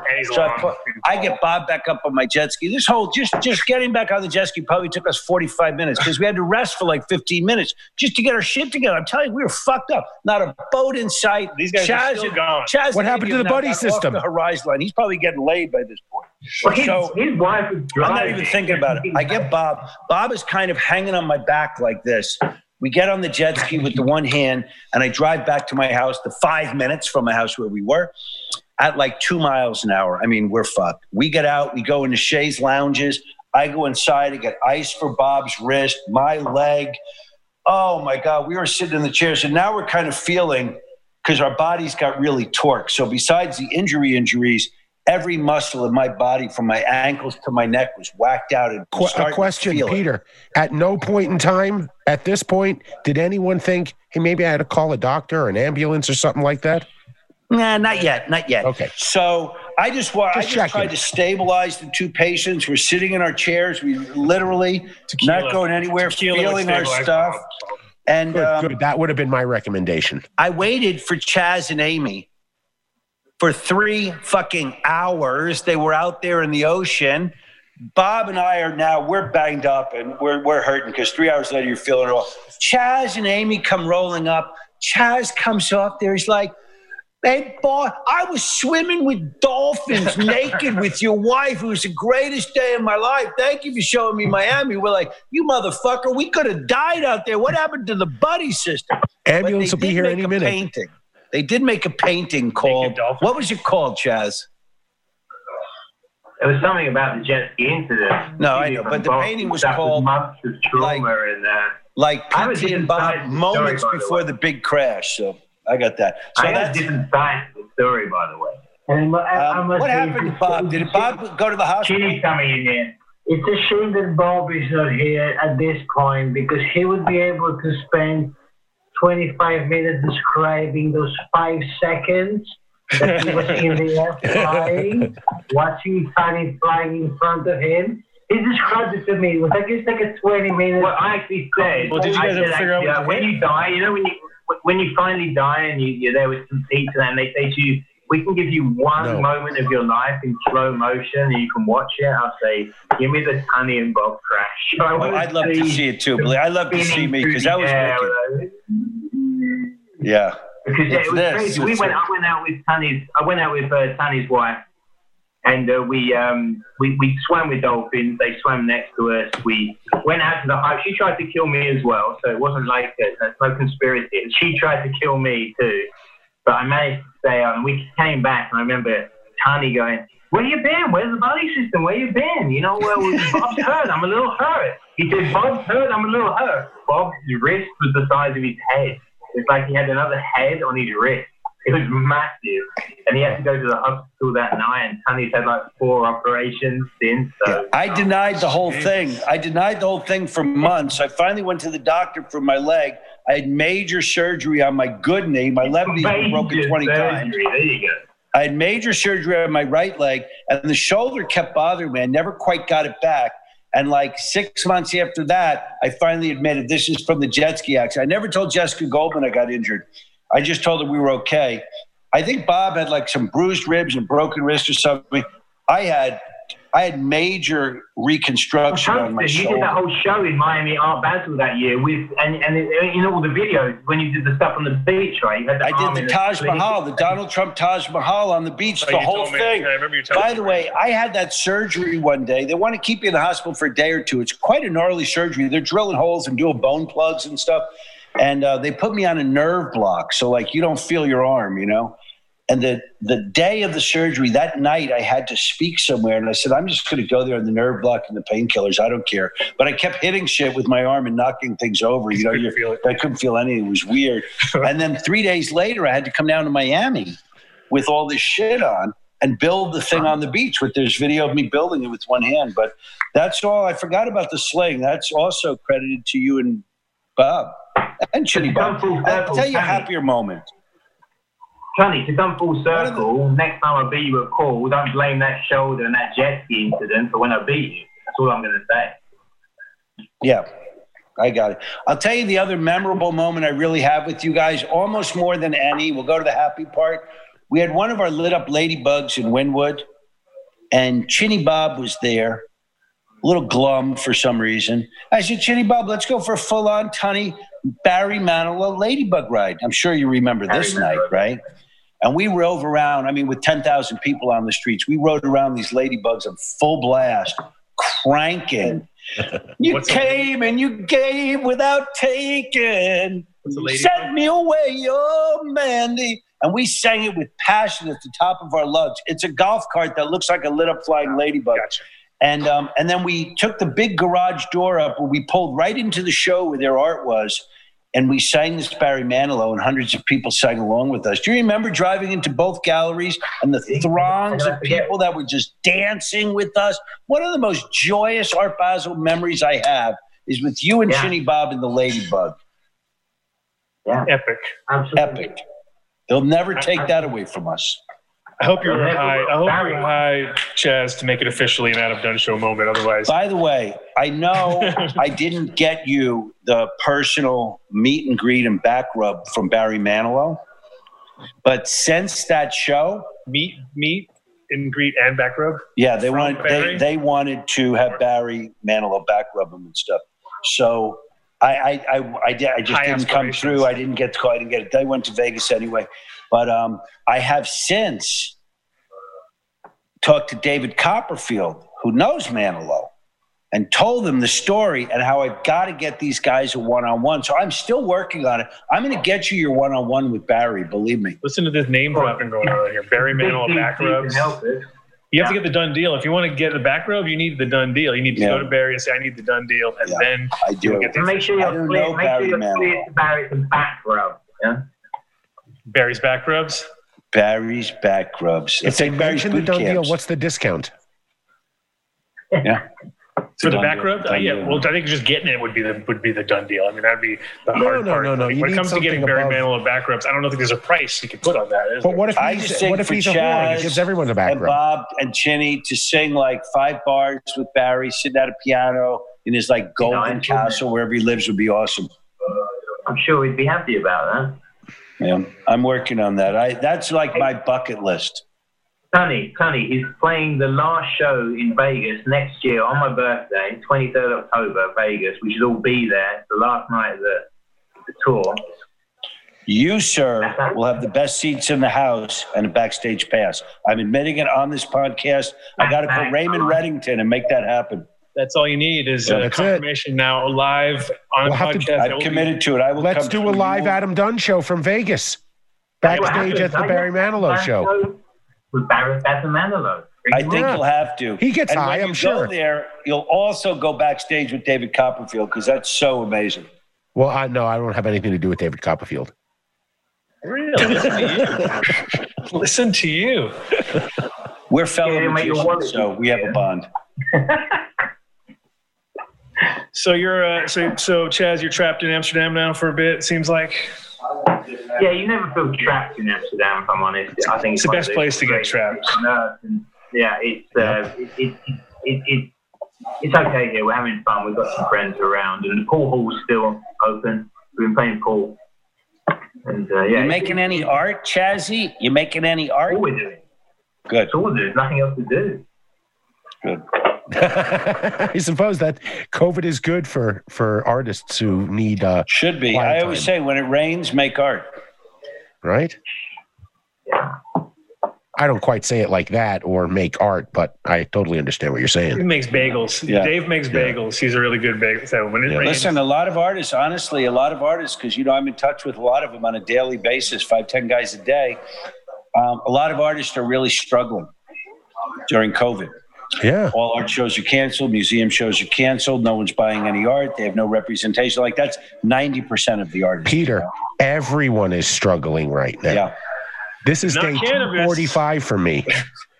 Yeah, cannabis isn't struggling. Cannabis wins everywhere. But it hasn't been, decimated by this whole thing. But it has in a way, though, too, because, I mean,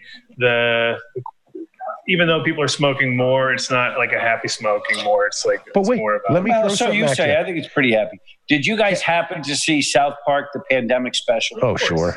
Yeah. We're in Colorado, right? I'm on watching it my 4th time this week. It's just those guys are so smart. It's unbelievable. Well, I was talking to a dispensary owner who said that it's become there's a new twist to the industry. We existed up until this day by selling our product based on the nose. And now you have to sell a product to them that they don't get to smell beforehand because most of these places are one in, one out. They want pre-orders for safety, keeping employees done. So there is a shift. And I mean, bravo to cannabis for not only surviving, but thriving when they had to change everything about their entire model.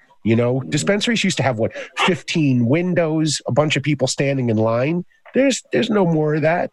It's go to a website, order what you want, go pick it up, go take it away.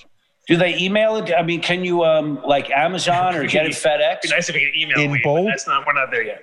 In the city of Boulder, if you're a medical patient and you're one of the few dispensaries that has it ready, you can get cannabis delivered.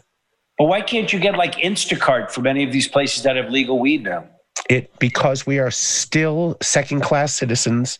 It is still the people who are in charge, who write laws, grew up in a time when it was the demon weed.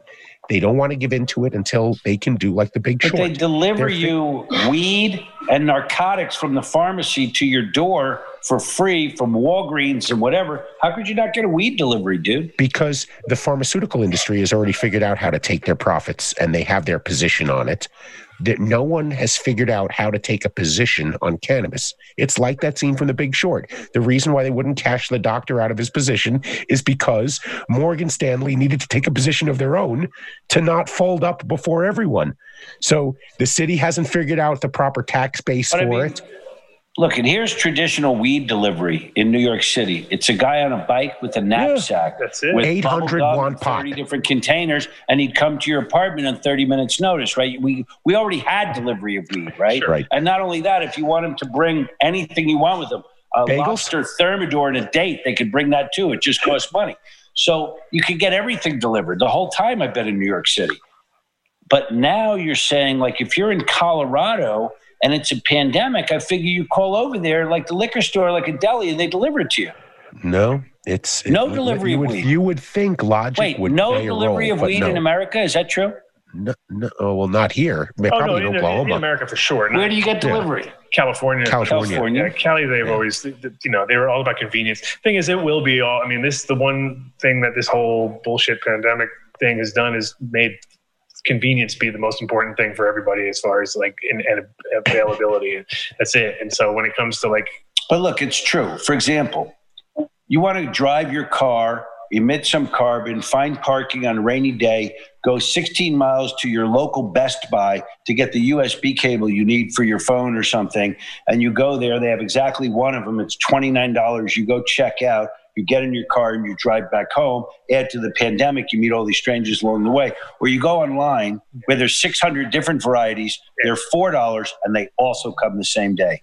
So I don't know what book I missed, but that sounds to me like that Best Buy big box store is done. Yeah. No one's ever going there again. Yeah, and so for weed invented home delivery, bro. Drug dealers deliver to your house, period. Yeah, we've always been home delivery. Covertly, without asking any questions, quietly, transactional, nobody complains. How can you not have weed delivered when it's legal? It's part of it. Well, Peter, we're going to need you to run for city council in Boulder.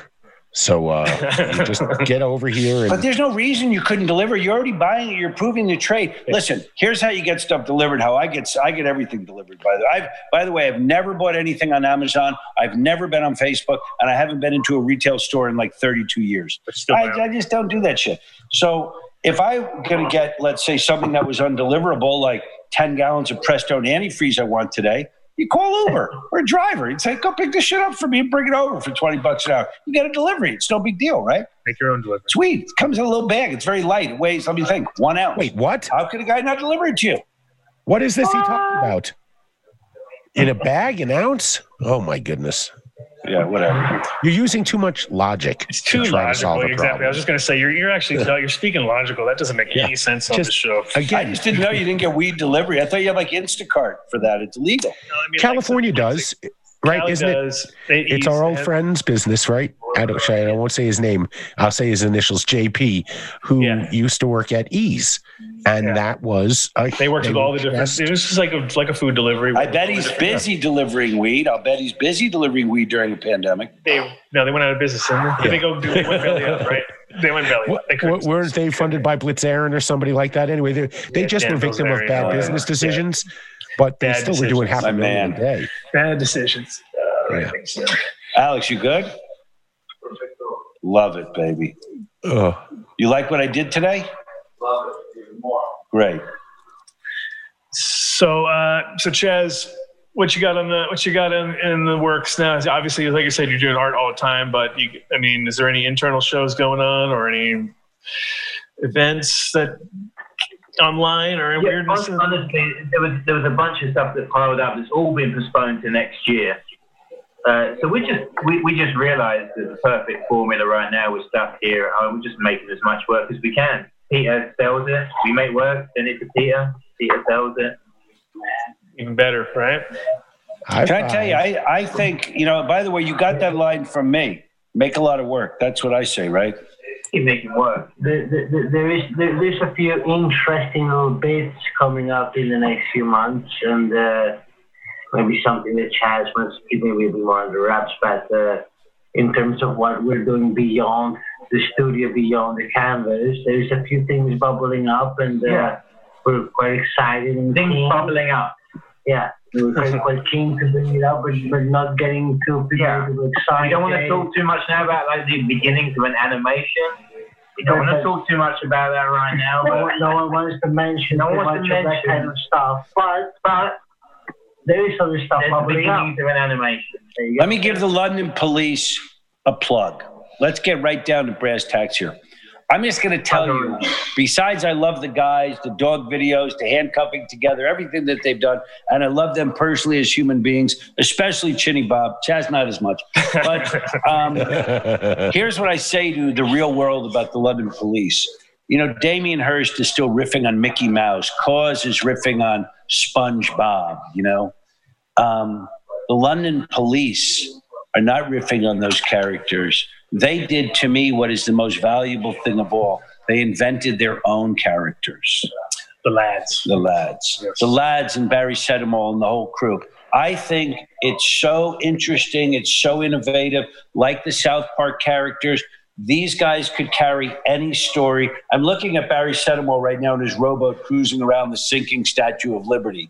Well, if that doesn't say it all, and that was a pre-pandemic painting, by the way. There you go. That they're ripe for in the most wonderful of ways. Children's books, animation, adult animation, everything SpongeBob ever did, everything Mickey Mouse ever did, in a new, smarter, cultural way, infused with cannabis, of course. And just think that these guys have it all. I mean, there's very few people that have ever invented the whole character, the whole team. They just have done it naturally. And so I just love the London Police. I think their future is just... It's just the sky's the limit. I could stop everything I'm doing, just be CEO of London Police, hire 30 people, and everything I just mentioned would happen. There's an animated series. There's a real series. There's behind the scenes. There's the making of. There's a podcast. There's a live thing. There's a movie. There's artwork being sold. There's prints being sold. There's merch being sold. Like just...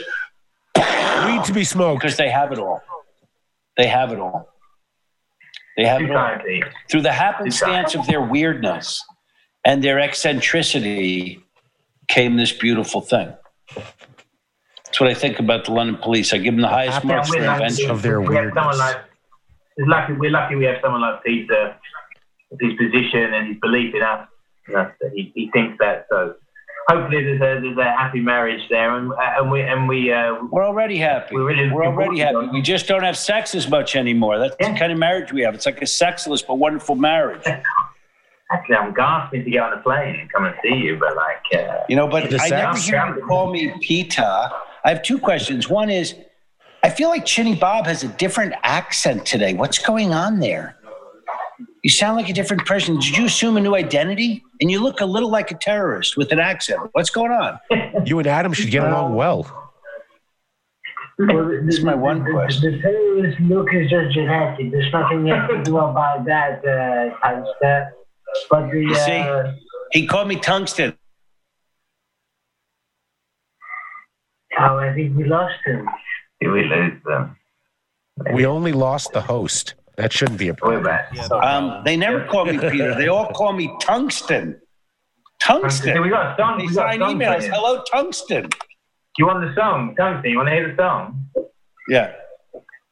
I need a little Peter in my tummy. And the tungsten blue for me, Tiny, and you on a Saturday afternoon. Need a little Peter in my tummy at the tungsten field. That's how I feel on a Saturday afternoon. There you go. Wow. And on that, that's the first and worst song ever written about me. I'm so honored. I'm really honored. First and worst. I might do a painting called First and Worst. Don't you remember? I sent it to you about a year ago. Me and Chinny were wasted, so I had tequila balanced on the side of my head, something like this. Oh, that sounds bad. That's way bad. And I sang it to you, and Chinny was there coming in between, and you never... It did nothing back. I'm sure you appreciated it. There was no love back. The tungsten Is that your recollection of that moment? Well, let's bring. It's the moment. I don't remember like that. I remember having an orgasm. There you go. Now I feel better about it. I just didn't tell you. It was a silent one. Sounds like everybody was satisfied there. Yeah. So we're gonna do our shout outs and move on to. We have to do our pay the bills and stuff like that. So I'm gonna have. We got to go anyway. That's perfect. No, it's cool. You're not allowed to go out of the house. You know that you're not. Chaz and Bob, it's so good to see you guys. Let's chat on the phone one day. You're only in Amsterdam. Do it. Cool. Adam, thanks for having me. Love you guys. Nice to see you, man. Nice to meet you guys. Nice to have this surrounded by your artwork. What a crazy happenstance of chances of that art. One in a billion. Respect to Adam for that, and he's got a little canvassy wambassy coming his way soon, that's for sure. I'm looking forward to it. Our whole story is so weird and eccentric right now, I can't even tell you. I have pictures, and I'll show you in person. True, right? 100%. Yeah. 100%. Thanks a lot. It's great to be on the Pete Tunney Show. Thanks a lot. Love you, brother. Exactly, yeah, exactly. Right? How do I come off to you, by the way? Let's see. Take care, guys. Push some buttons. Good luck, everything. Peace out, Chinny. All right, that's our boys over there in Amsterdam from London Police. Check them out. Can I go now? Is that what you're saying? You can whenever you want. You're free to go whenever you want, but we obviously want to, do it in a nice way. We're not just trying to kick you to the curb. Kicking me to the curb is nice for me. But I know that it's the Peter Tunney Show has come to an end, my friend. But if you're in Miami and you want to check out the Peter Tunney experience, you can't. But you can call me and make an appointment. Yeah. I'll tell you one of the great things right now is if you come to the Wynwood Walls, which always has 10,000 people there and so much hubbub, it's just me and you. Dunn and I did it. We just walked through the walls quietly. It's like Michael Jackson shopping. They closed the whole museum for you, right? Yeah. So like just to be there in this moment, pandemic, protest, election, everything, you're there. And no matter who you are or where you've come from, you walk around those walls during this time.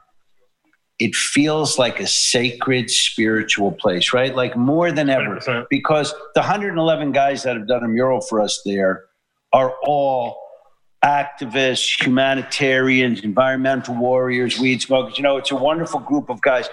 I'll just say it, in the Wynwood Walls, artists, there are no Trump supporters. I'll just say it like that, right? Whether you like that or not, that's the way it is. Shepard, Ferry, Veals, Ron English, come on. It's all these guys. Mm-hmm. So when you walk around the walls now, you realize like what they were saying before the pandemic and the protest is true, Mm-hmm. And so it has an extra layer of gravitas to go in there now when it's empty. And you realize, oh my God, like every one of these murals is speaking to this moment so clearly. And anywhere you turn your head, you're getting hit with it. Listen, I've been there for 10 years. It's an amazing experience. My favorite experience in the Wynwood Walls is not our Basel with 10,000 people in there. In fact, that's my least favorite. But this, like walking around with Alex and Adam and just, maybe every other day one person comes and visits me and we walk around. It's the best. So if you're in Miami, connect with one of us. I take one visitor a day through the Wynwood Walls. It's cool. It's a cool experience. Person. You get a free cigar with them. You can be that lucky person. Write to the Adam Dunn Show at 1-800. If you roll in and you're telling me that done deal and you saw him on the Adam Dunn Show, I'm sure you might even get that. Well, I mean, if you just Googled me, you get my phone number. I got scammed the other day. I went to the dermatologist. She prescribed me some skin cream. Tell you how fucked up this hacked up world is. So I was supposed to go pick up my prescription at Walgreens, which is something I've never really done. And I didn't pick up this prescription, but I wanted to. And about 2 days after, I got a text from Walgreens that said, your prescription for your skin cream is here. I got a phone call from someone in St. Louis, Missouri, calling me from, I think it was called like True Pharmacy or something like that. I had the name True in there. And she said, this is from True Pharmacy. We're just checking on your prescription for your skin cream at Walgreens. And in order for you to pick it up, you just have to confirm with us your date of birth, your social security number, and this stuff. And I said, couldn't I just go to Walgreens and pick it up? Like, suppose I don't give you my date of birth, because I don't really like giving out my date of birth and all this stuff, my phone number. over the phone. She said, I don't blame you, but this is how we do it. I've been asked to contact you. So as I'm doing that, I Google up this thing. There's 10,000 comments on there that this is a total scam. Right. It's a phishing scam. You know what they're looking to do? Take all of my money. That's what they want to do, get your credit cards and stuff. However, what I thought is, I'm an artist. In every book and anywhere that's ever anything written about me, it gives your date of birth. Right.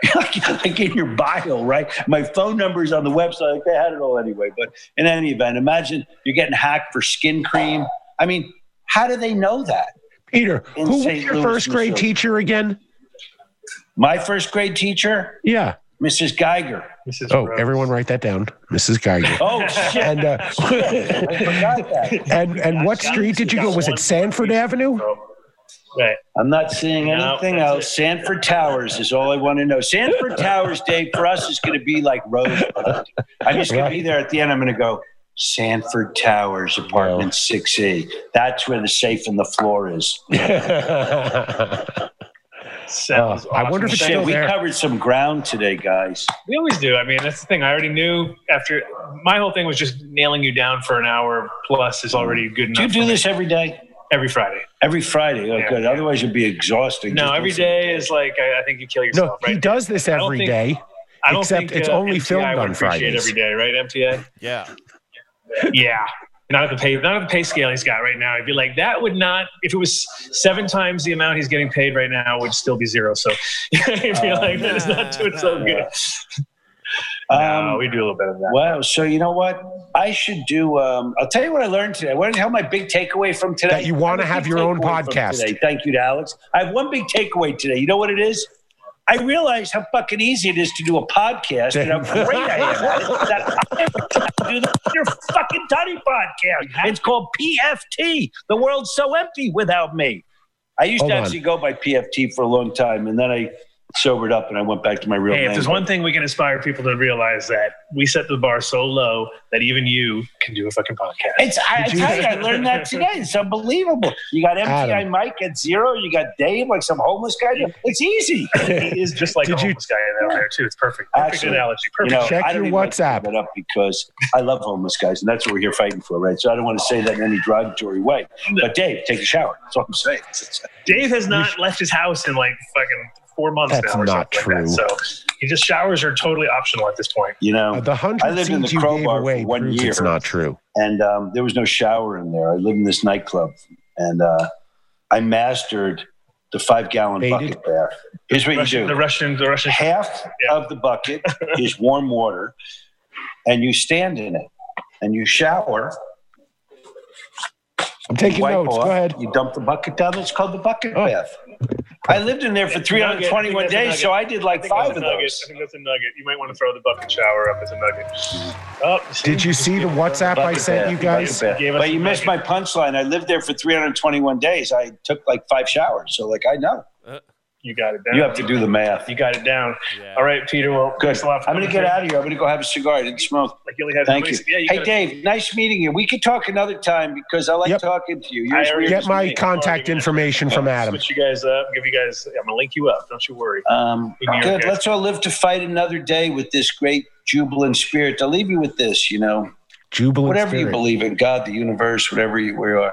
I don't believe that this whole thing that we talked about from aliens to here to there to everything, that this whole construct is so that we could just all be so depressed and fucking kill ourselves because there's divorce, deceit, disease, all of it. I just don't believe that's what it would be. I mean, there's no reason that I should be depressed. I should be elated and kissing the ground every day because I should have been dead about 1,000 times.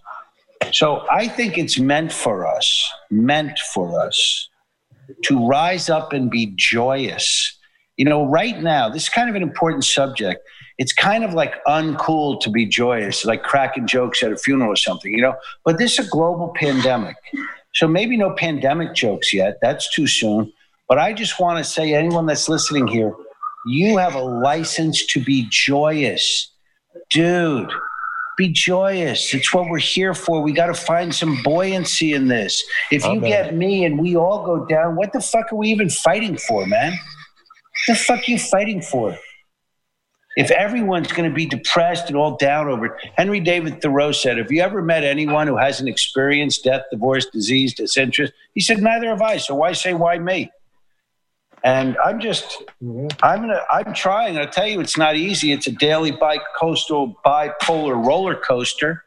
Because at 9 a.m, you're thinking, you know, I feel pretty strong. I'm making art in the pandemic. My wife is good. I had a great breakfast. Kids are in the pool. Yay. And like at 2:00, I was like, I should probably fucking kill myself. This shit is going to end badly anyway.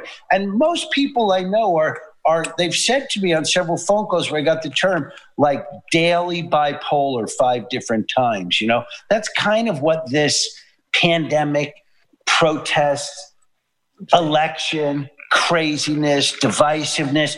It's not a smooth road. Peter, I call it. But we battle, man. We battle. I'm battling to stay joyous, crack jokes, and be funny. I call it COVID. You got to remember, laughing matters. Humor is the most important thing. Even if you're doing 30 years in jail, ask any of them. I did. Guy said, humor saved my life. That's right. Anywhere you go where there's real horror show, there's humor. Because that's all you've got left. You got to cling to that. And so if we give that up and we all get serious, dude, that ain't right. So I'm standing for joyousness and humor and off-color jokes. That's fuck us. Yeah. There you go. All right, my friend. You forgot puns. You forgot puns, but that would be the only thing. Lots of puns. More puns, please. All right. Thank you, Peter. 100%. And thank you. Thank you, guys. I enjoyed spending time with you. Hey, we should do it like this from now on. That's cool. No. That'll be the outer space edition. All right. So rule number one is you got to put in your Miami kit a second set of fucking headphones. There we go. No, I need a splitter. I need a splitter. Still works. You go to Hawaii. You don't bring your dongle or whatever it is. You go to Denver. What you forget and had to drive back to the farm one day. You had to grab that. You go to Miami and you don't bring a splitter. Come on. No. Come on. I blame Mark for not preparing you properly. It's Mark's fault. He should have you prepped. I was supposed to be there last week. That was actually the whole idea. We're going to have a whole studio set up, and it's going to be awesome. And I didn't have to think about it until the last minute. And then I was like, oh. I don't think what would happen, though? If you were out there with him, Mark, you'd be stuck. You'd have been out there. You'd have given up your next 2 years of vacation. No, he would have been sent home. I don't know. Go home, young man. I wouldn't have him lose his job.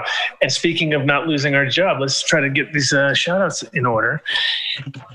Because that's what we have to do. Oh, NewMillenniumNutrients.com. Whoa. New Millennium Nutrients. And if you remember last week, all we had to do was ask Blues Kid, do you guys know New Millennium? Bam, the Newts, he said the Newts.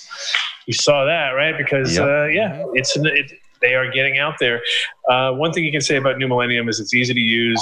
It gives great results. And, it's ready to plug and play for any size system, from a tent to a 1,000-light operation. It's up to you.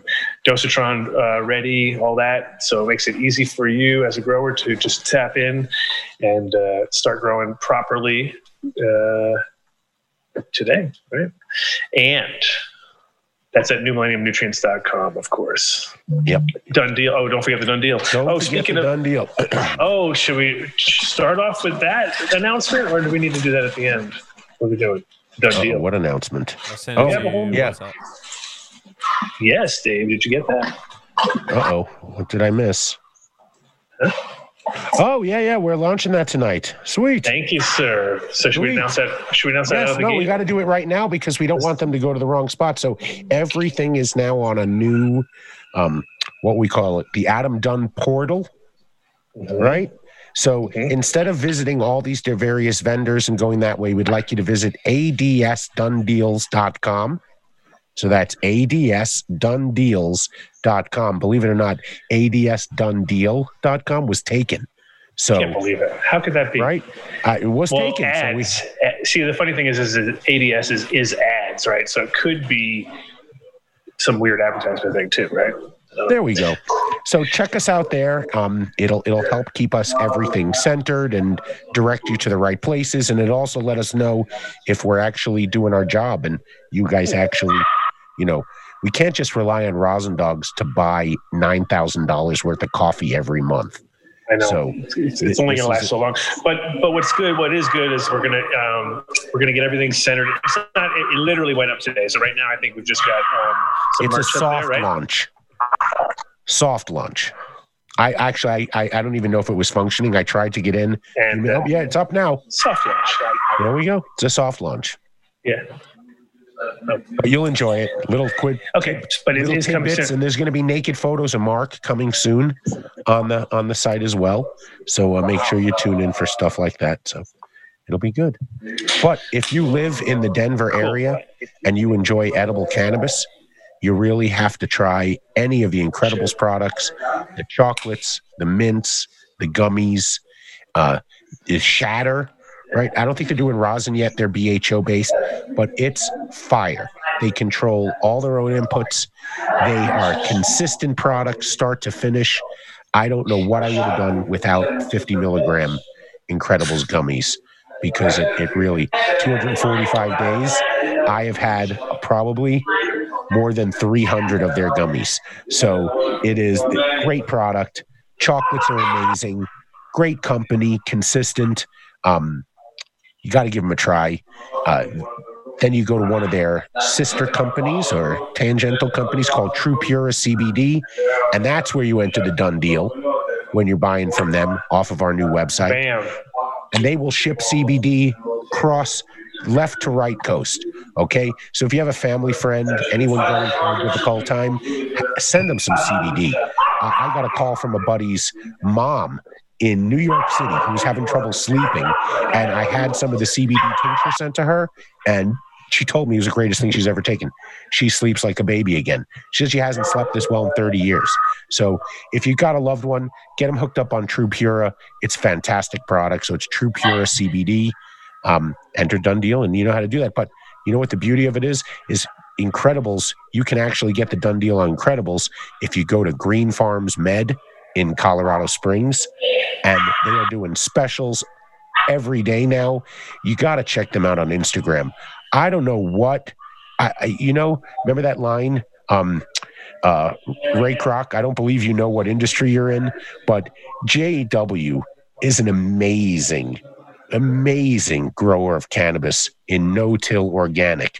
But I don't think he realizes how good a photographer he is, because the photos he puts out from his garden are the stuff of legend. I mean, you can count the trikes. It's fantastic. His products are amazing. It helps if you have good-looking weed. It helps if you have some good-looking weed, right, to take the photos of, right? The tincture, that 3,000 milligram. They're putting out fire.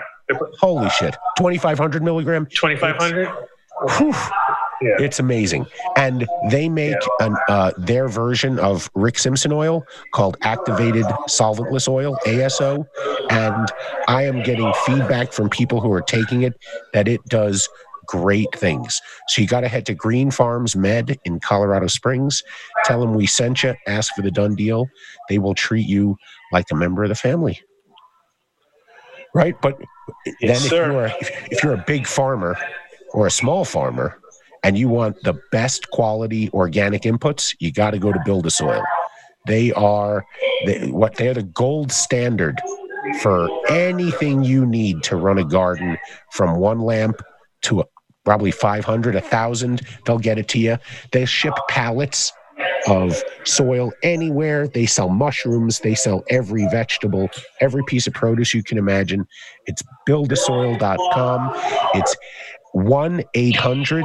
Or is it 888-877-SOIL? 855-877-SOIL. Hey, whoa, jumped in there. Woo. Yeah. 855. I need some help. I asked for it. 877-SOIL. Yes, sir. Yep. Too much.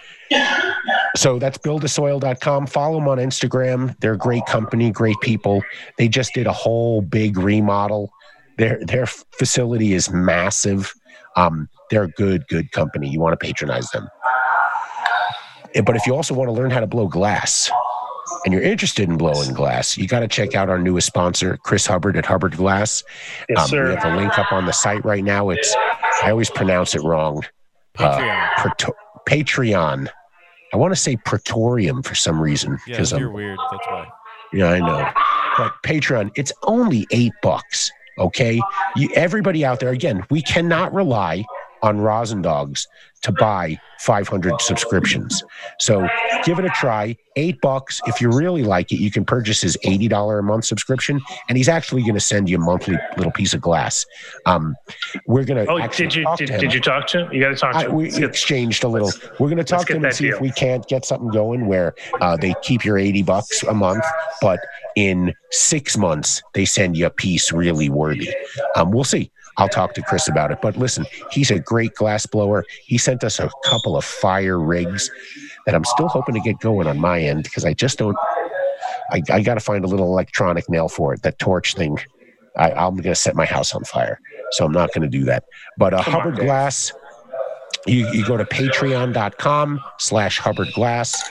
Come on, everybody, right now, $8. You can fork it over. It's very worth it.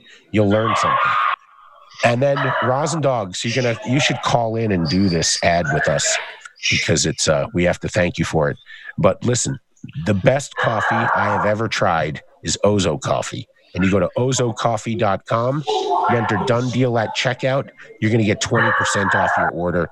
It is fantastic coffee. We had Justin on last week, and listen, everything he said is true. The farmers he buys from are small family farmers in places that you're just not going to be traveling to anytime soon. So it's a way to sort of experience where they are and drink the coffee they're drinking because he roasts it up here in Boulder, and it is fire coffee. So you got to go to ozocoffee.com, enter Dumb Deal at checkout, ozocoffee.com, and you just enjoy it, and don't have them grind the bean. Never. Please don't do that. Get yourself a burr grinder. In fact, they have one on Costco.com right now. You can set the grind, the coarseness or the fineness of it. And you go do a nice pour over. Listen, they're great people. That's Justin and Nolan. Nolan is the one that goes around like he's the strain hunter for coffee, puts the backpacks on and goes and crawls through the jungles. But listen, ozocoffee.com. You won't be disappointed. You will not. No, but if you're in Spain and you want to visit one of Adam's oldest friends, you go to Tresor Barcelona. Oh, it's closed now. It's locked down. Yeah. Well, you can still check them out online, and if you're in the area, you can sort of knock on the door and pretend like you're, look longingly through the glass. You can't see through the glass from that side, though. I said longingly. I didn't say you could see anything. I just, I hope. Sorry, Petey. We'll give you an extra long shout out when you're open again. 100%. But if you're back from Spain and you're in Denver, Pueblo, or Colorado Springs, you can apothecary extracts. What do you got? Oh, am I stacking up? No, I've been gone for a couple weeks. How many? I have sour diesel today. All right. Oh no, Adam, you don't have anything. I smoked all yours, man. You go to Miami on a private jet. I smoke your ambrosia. I expect nothing less. Yeah. I expect nothing less.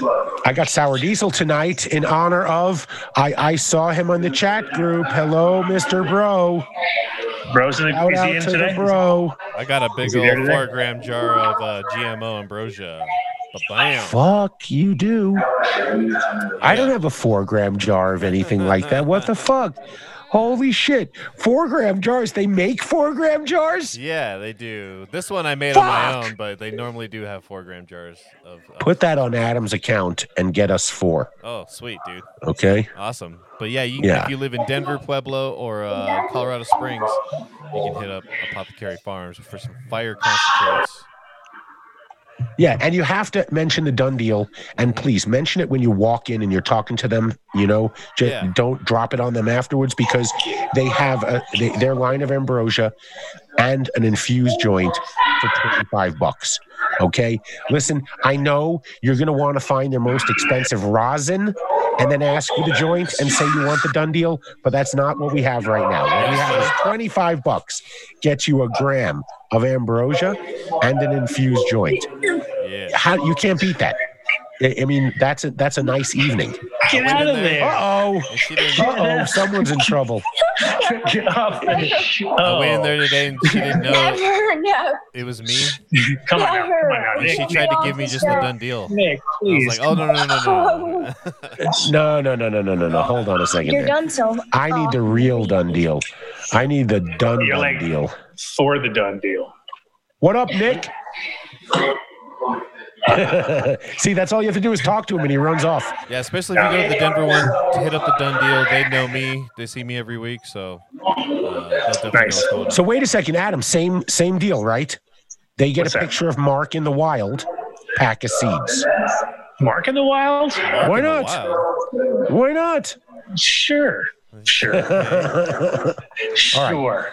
So if you're back from Denver, Pueblo, or Colorado Springs after patronizing Apothecary Extracts and you want to make your own oil, your own tinctures. There's only one place to go. No, only one place. Extractcraft.com. Yeah. For your own tabletop oil alcohol extraction, which is super easy. One step. Just hit the button and set the temp and you're good to go. Also, you can work with all sorts of other plants. Not just cannabis. So if you have other essential oils that you want to produce, this is effectively the easiest way. This is great. It's the Adam Dunn show, and then a party breaks out in Miami, right in the same studio room with you. I know. That's what happens every time. Yeah. Can't help it. Tell him Dave says, shut the fuck up. You can switch to the AirPods now, and it actually cut out a lot of that sound. Like, that could be the thing you do now. Let's see if that works. Let's see. Yeah. So if you're gonna get one of the machines, the Ito Pro, which is the big one, and the Source Turbo, you're going to need a solvent. And you're going to want that solvent to be 420 extractor. So you go to 420extractor.com and you can buy up to 5 gallons at a time. It is fire solvent. I think it's like 190 proof. So it works fantastic in making your own oils. So you go to 420 extractor. While you're there, I believe they're even making some hand sanitizer right now. So fantastic company doing their part. But if you're back after you made your extract and you got your solvent and you just want to sit down and smoke some fire rosin or some, look at that. Oh, Mark, you flatter me, buddy. Or some fire flower, you go to 4tunerboulder.com. I'm telling you, this batch of DJC really is awesome. Fucking amazing. I had nothing to do with the growing of it. I am telling you, it is fucking amazing. It would be amazing even if my face wasn't on the can. It tastes like grapefruit peels to me. But it's amazing. It tastes really good. I smoked an ounce in 2 days. Okay, I went through 8 cans. It is fire. Yeah, I just rolled joint after joint. You'll love it. I'll get you some from this batch. It is amazing, and there's a whole bunch of crosses coming out there. So my son Jonah, his dog is Mac. And they're crossing DJC with cookies, and they're calling it Mac Daddy. I thought they should put Jonah on the can because he's the dog Mac's daddy, but it's an alien can. But anyway, I digress. Fire. So go to 14erboulder.com. Oh, Jesus. Place a pre-order. Now the dogs. Place a pre-order. When you get there, there's going to be somebody sitting outside wearing a mask. Approach him or her wearing a mask. Tell them your name. They'll put you in the queue. When it's your time to come in, they'll call you in. Only one person in the store at a time for everyone's safety. You're going to walk in. You're going to pay cash. They're going to give you your pre-order, and you're going to really enjoy it. So head to 14erboulder.com. It's at 28th and Mapleton, between 28th and 30th, across from the YMCA ball fields. And enjoy. Just tell them we sent them. We sent you. No discount there, but do let them know where you heard about them. But if you grow your own flowers, you grow your own vegetables, and you want a fantastic additive for that little fire at the end of the cycle. Just that little bit, that 5%. Go to fishheadfarms.com and you buy their fish shit. And this is where you enter Done Deal, and you're going to get 25% off your order. And it just works, okay?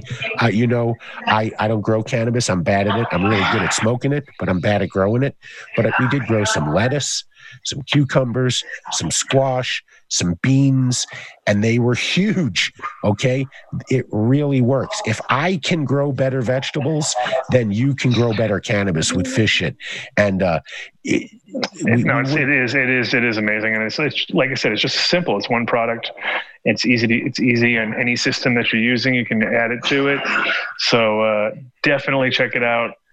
And that's 25%, so they're the biggest Done Deal on the block right now. Biggest Done Deal on the block. And listen, keep sending us your little photoshops or your artwork on the fish in a diaper, because that's how they harvest the fish shit. Every fish gets a custom diaper.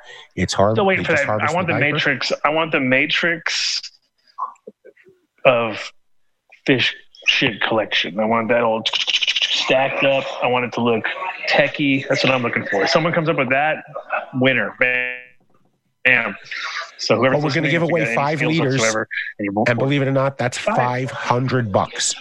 So we need a fantastic depiction of a fish in a diaper. You guys have been so creative up until now. Matrix. Keep it up. Matrix diaper. Yeah, but Matrix. That's what I'm waiting for. That's what I'm waiting for. AdamDunnShow.com. Yep. And we will pick a winner. But if you spill any fish shit or your pipe is dripping resin and you need to clean something, Turp Wipes, baby. Mm-hmm. This product is absolutely amazing. I got them today. Now I have them. It is. It's 4 times the size of an alcohol prep pad. I finished the show last week, and it was like... It worked. I finished at the show last week. I was looking around for it, fuck. I knew I had them, and then I went back, and it was right next to the coffee machine. I was the last thing I did. But Turp Wipes, the shit. It's a huge amount. Huge. Yeah. So go to turpwipes.com. It's actually turp-wipes.com. Oh, no. And I'm pretty sure you enter Done Deal and you're going to get 10% off your order. Mine's turpwipes.com. Okay. I'm looking at the package. Package says turp-wipes.com, but good. I'm glad they got turpwipes.com. Enter Done Deal and you will get a discount. It's fantastic product. We only have fantastic products. They even have a subscription box if you use them all the time, which I do. And I don't know, I can't live without it, but they do have a subscription box. There you go. Turpwipes.com. And Taint Wipes. Where's Mr. James Bean? Where is he? He threatened to do the news. He was supposed to be all dressed up. He had all these different outfits. Don't get too excited. Fucking stealing my job. Yeah. Where is Nick he? Come on, call in. Nick stole my phone. I can't call in. That was what he was lurking around here for.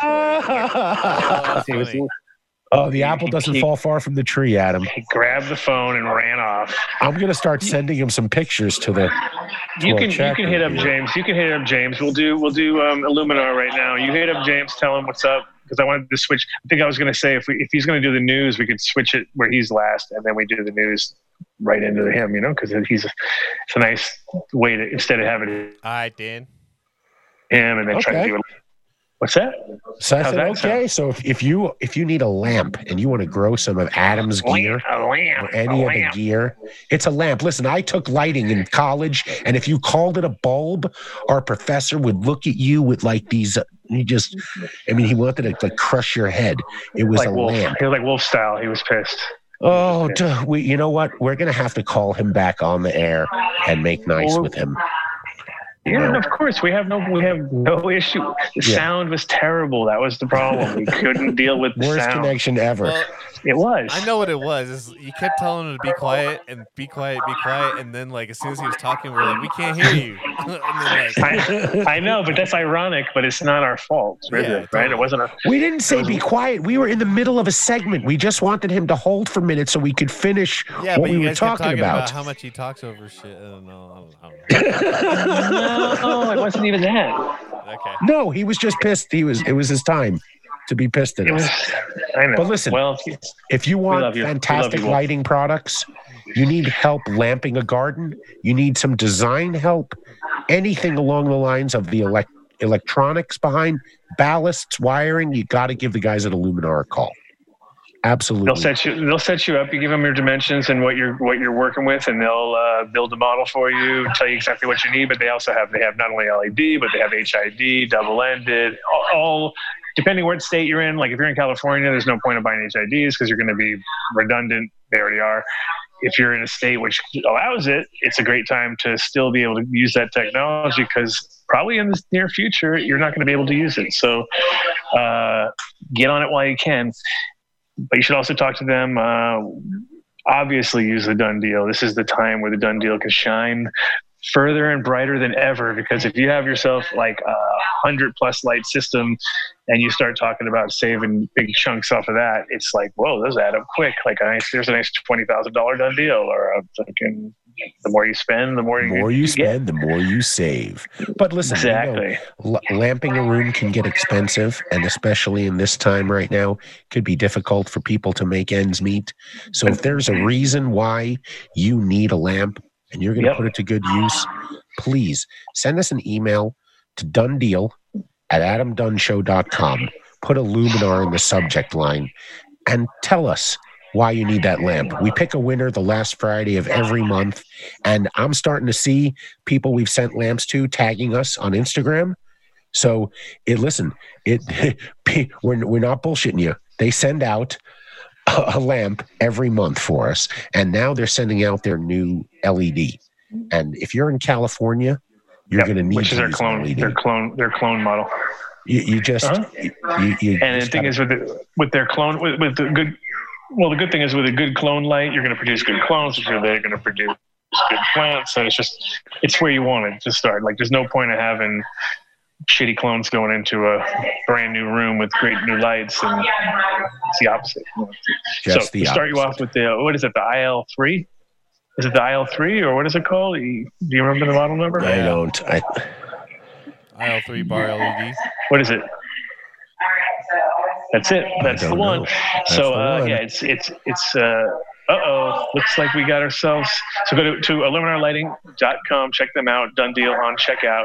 But I can see that we have James B. Man on the scene calling in. He doesn't have his video on. No, he's going to jump in a second because he's going to start doing Seats Here Now, which is now taking in the final position of our sponsorships because we want to have the rollout. Yeah, the cleanup crew. Cleanup crew, what you gonna do? Oh shit! Turn your phone sideways, James. It's okay. We'll get that dialed. He froze. No, James being man on the scene froze. There we go. Nice. Hello. I have not been partying with a bunch of hookers. Put the microphone inside your mouth. We heal you better that way. Nope. I have not been partying with a bunch of hookers in Oregon. Good. Oh my God! Yeah, you're in Oregon. Now. Jesus Christ, you are. I'm live on the scene here in Oregon. Yeah, live. So wait, as soon as they legalized drugs in Oregon, you went back? Cocaine, motherfucker. Cocaine. Goddamn right I did. Comes with tabs. Wow. Popping those fucking things like that. Well, oh man. Yeah. So tell us a little bit before. I mean, we haven't even done Seats Here Now, but I guess we can, roll into the news first, or what's the best mode? Well, before we get started, can we just give appreciation to the amazing internet connection you have calling in? That is, once again, that's some high speed right there. Then what is that? Max Headroom. Dial up? Oh, once again. Ah, of course. Yeah. Come on. What is the connection not good? Are you doing your own news? What? No, finish your text. Go ahead. We'll wait. Is this thing on? Are we recording? Yeah. We are live. The brown cow. I was not putting with this. Okay, so the news as I know it, as for today. Last week we talked about all the four states legalizing. Well, every ballot that was on the bill passed. Everything passed. That's just a nugget. Now, New Jersey, Arizona, Montana have all approved legalization of cannabis. The other state, South Dakota, is on track to do a similar thing. Excuse me. Breaking news. Now, in Mississippi, medicinal cannabis has been approved as well. Four referendums took the question of legalization, took four states in the United States' historic Historic move. Since 2012, legalization has been approved in 14 U.S. states. The number could add to 15. In addition, Oregon. Oregon. Oregon, they voted for non-incrimination of all drugs. Okay. I mean, just here. Means that right there. Oh, these guys. Legal now. They're just going to charge you $100. Magic mushrooms. Anything. Psilocybin. So the capital DC has approved the non-criminalization of psychedelics as well. So go DC. Go DC. What's the DC? Do you have the numbers in Oregon for the? Because I know I got there was a list of all the amounts. Do you have that list of like what you're allowed to have? I know there's 40 tabs of acid I saw. It was an interesting number. Yeah, I don't know the numbers. I just know I get a good deal on them. When they come through, you can get like a 10 strip for like $15. It's pretty good. So, you still taste the acid on that one, man. All right, I think I got some weights here. Oh, okay, heroin 1 gram or less. News. Cocaine 2 grams or less. Methamphetamine 2 grams or less. MDMA, ecstasy less than a gram or 5 pills. LSD less than 40 user units, psilocybin less than 12 grams, methadone less than 40 user units, and oxycodone less than 40 pills, tablets, or capsules. Wow. It's funny how they have the 40 as one and then like five pills when it comes to ecstasy or something. That's like James is all over the place. He's going to take all of that right now. Yeah, right? I know. No, he's which one? Whoa, cameraman. God damn it. Hey. So okay, all states that were on the ballot passed. Everything passed. That is awesome, of course. Yes. And so basically drugs win the election. Jersey was the most interesting one. Drugs and cannabis was the winner.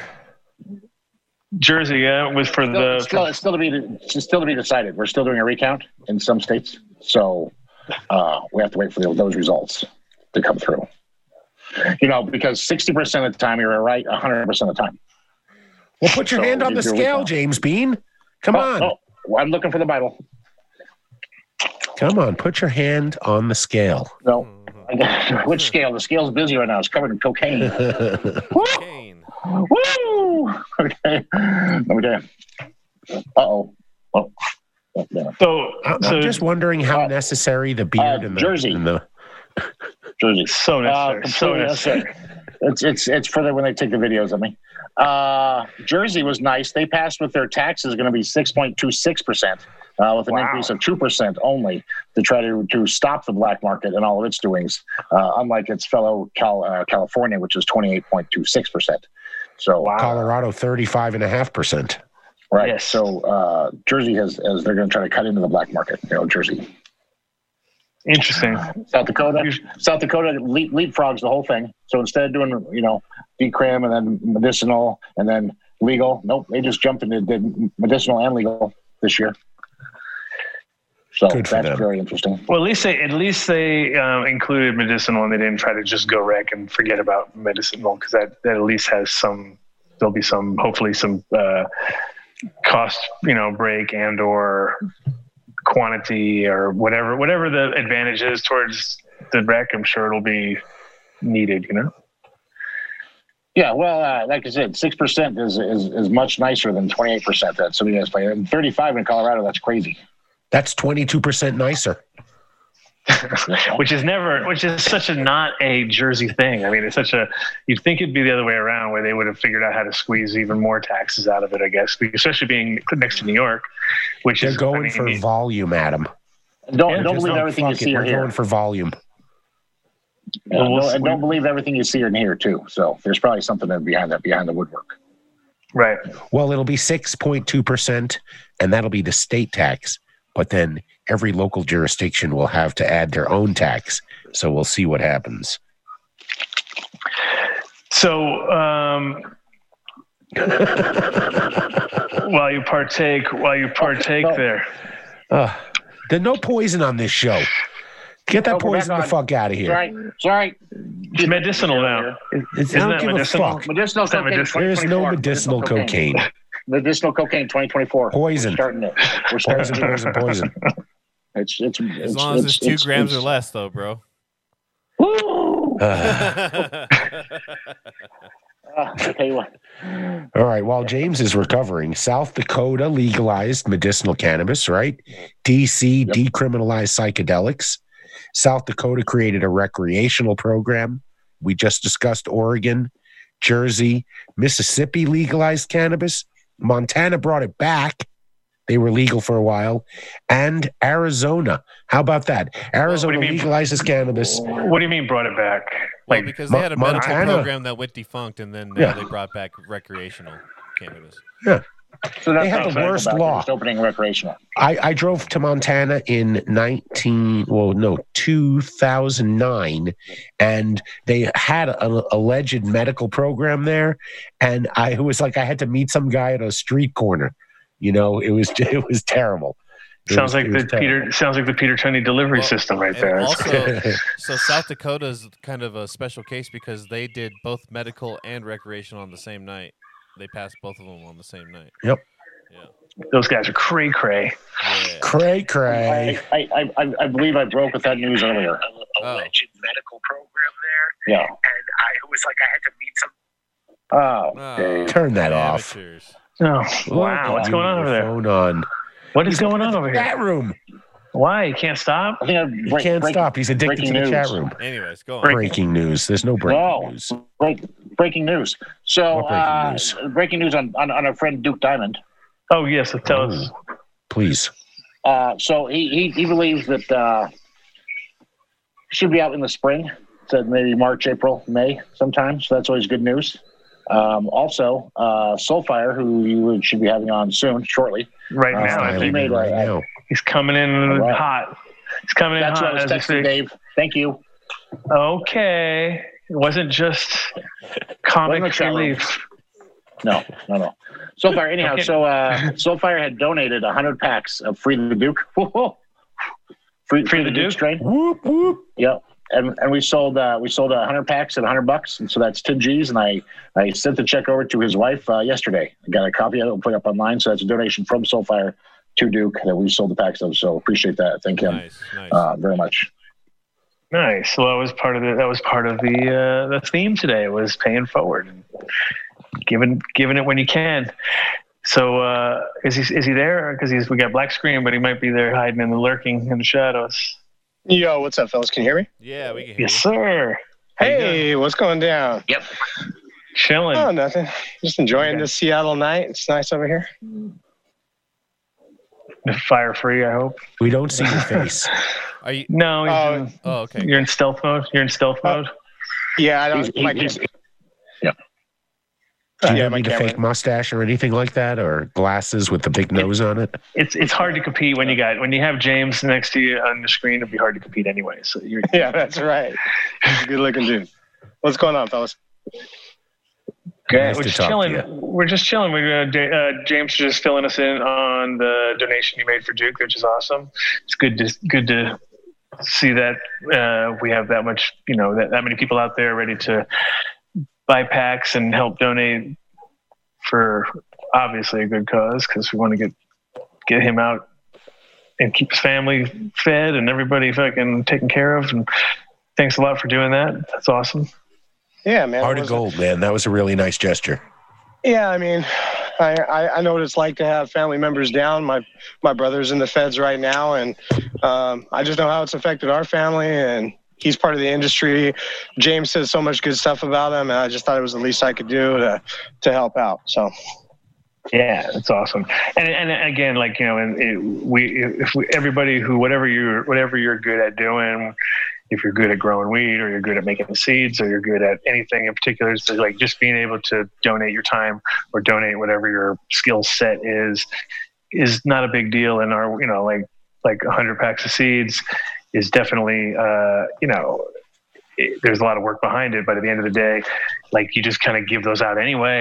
And it's nice to have a nice focused thing like this, and you can really see the reverse coming, you know, people putting money down and not expecting free, because I mean, how much free seeds do you give away to, right? And we all do. As much as I can, as much as my office will let me before they freak out and try to shut me down. I try to give away as much as I can, really.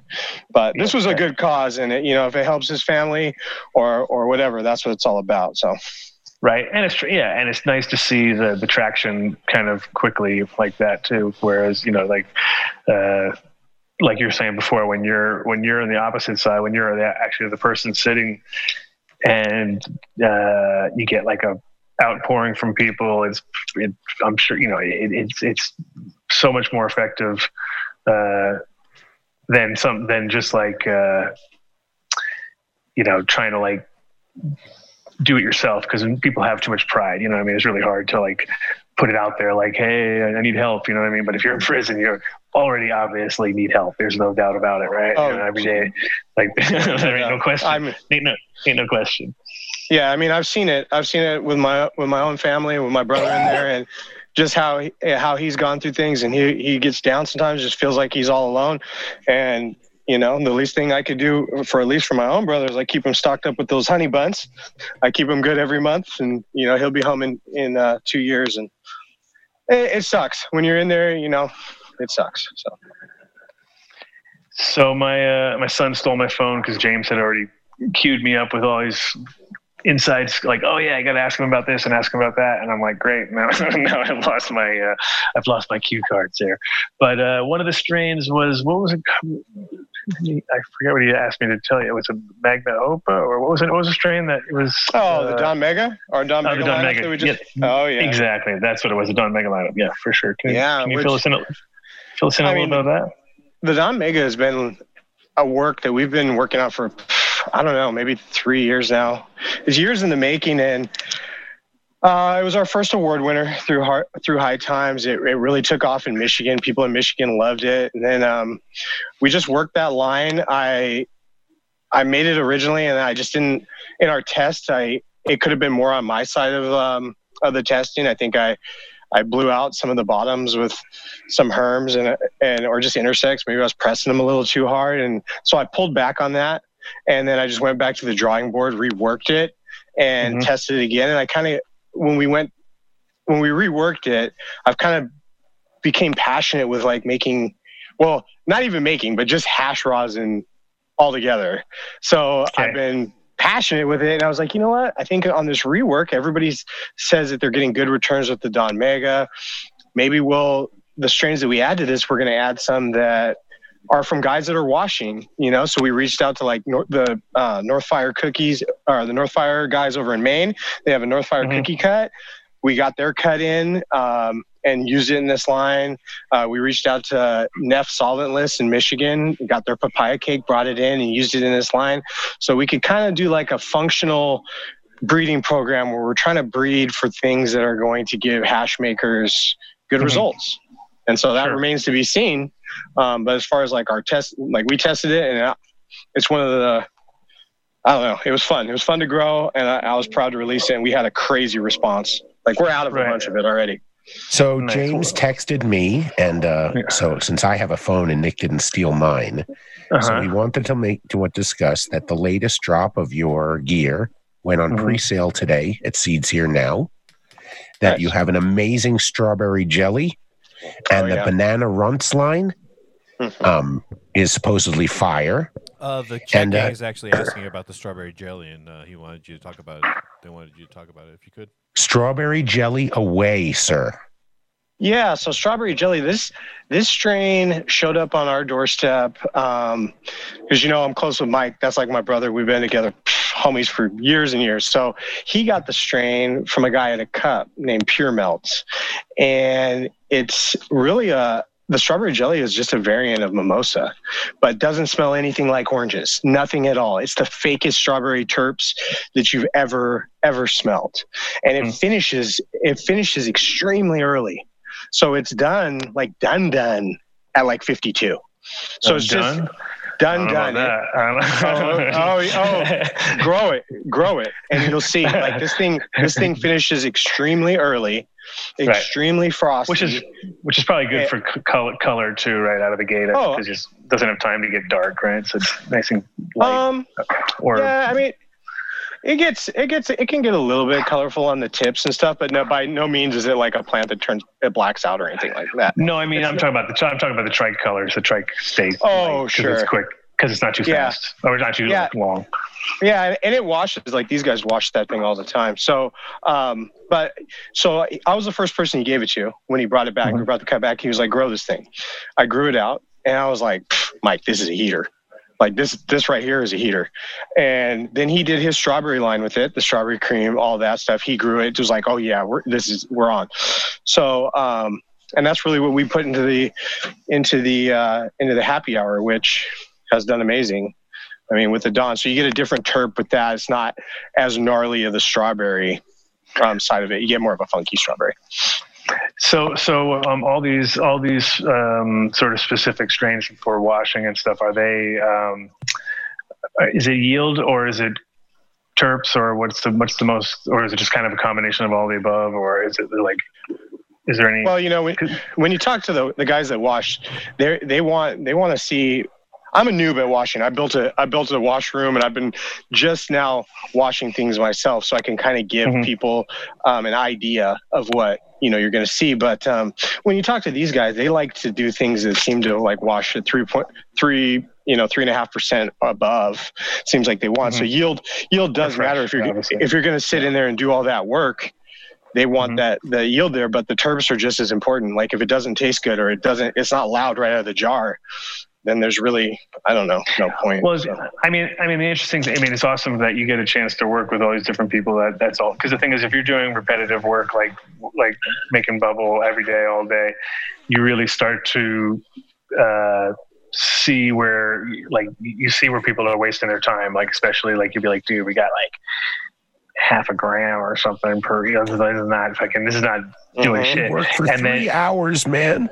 And the same flower would have actually sold on the shelf and done pretty well because it had, and it was like, well, that was just a complete another disaster. But you also see the other side where you see like, oh man, this thing is not even that great of a plant, but all of a sudden, booyah! Like it puts out just constant, dumps, and actually bubbles or has action all the way through. And so I think it's awesome. It's like it's a pretty interesting. Because that's really, it is like the whole fucking adage of like, it all comes out in the wash. And with that, it really does. Because you'd be like, wow, the hidden gems that come out are awesome. Because sometimes you'll get strains that you were just about to throw it away. And you're like, you know what? Let me just do a quick bubble run. And then you're like, holy shit, I'm keeping that. Yep. Even though it's the ugliest plant I've ever seen, now I don't have to ever trim it again. I'll just make make hash out of it or whatever. That's actually something that I've really learned is that, the plants that some of these hash guys are picking are ugly as shit. And I wouldn't be like, oh, that looks like something awesome. But some of them are super ugly, but they're getting great returns and great, terp things. Yeah, but if that's the goal, shit, who cares what it looks like? No, exactly. And it's just for a guy like me, when I'm trying to breed things together, I'm looking for usually the most beautiful thing on the planet, the most frosty thing on the planet with the best smells and like just the best aesthetic and the best that I can find.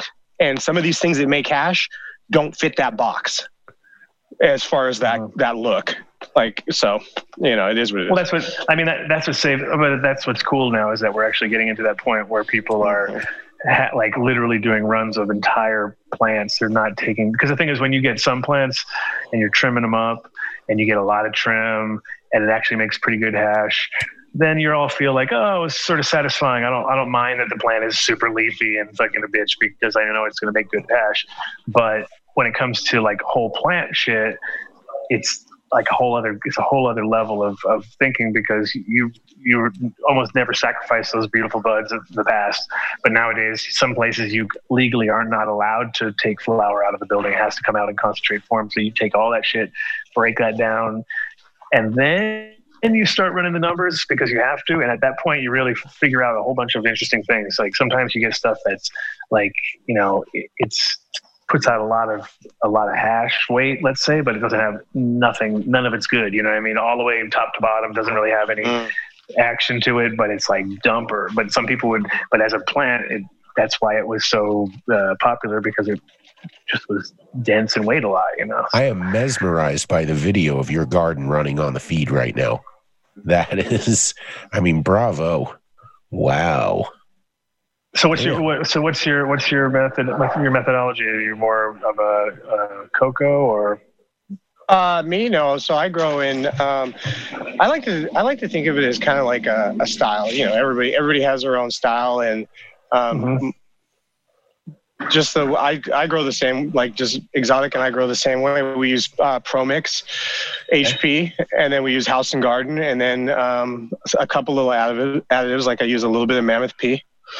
And that's really it for me. Like I don't do anything. I don't feel like I do anything too crazy. Those are the things that I use, and I just really. We have to have some fish shit sent to you. Yeah, I mean, hey, I'll give it a shot. I try anything. I was gonna try some power.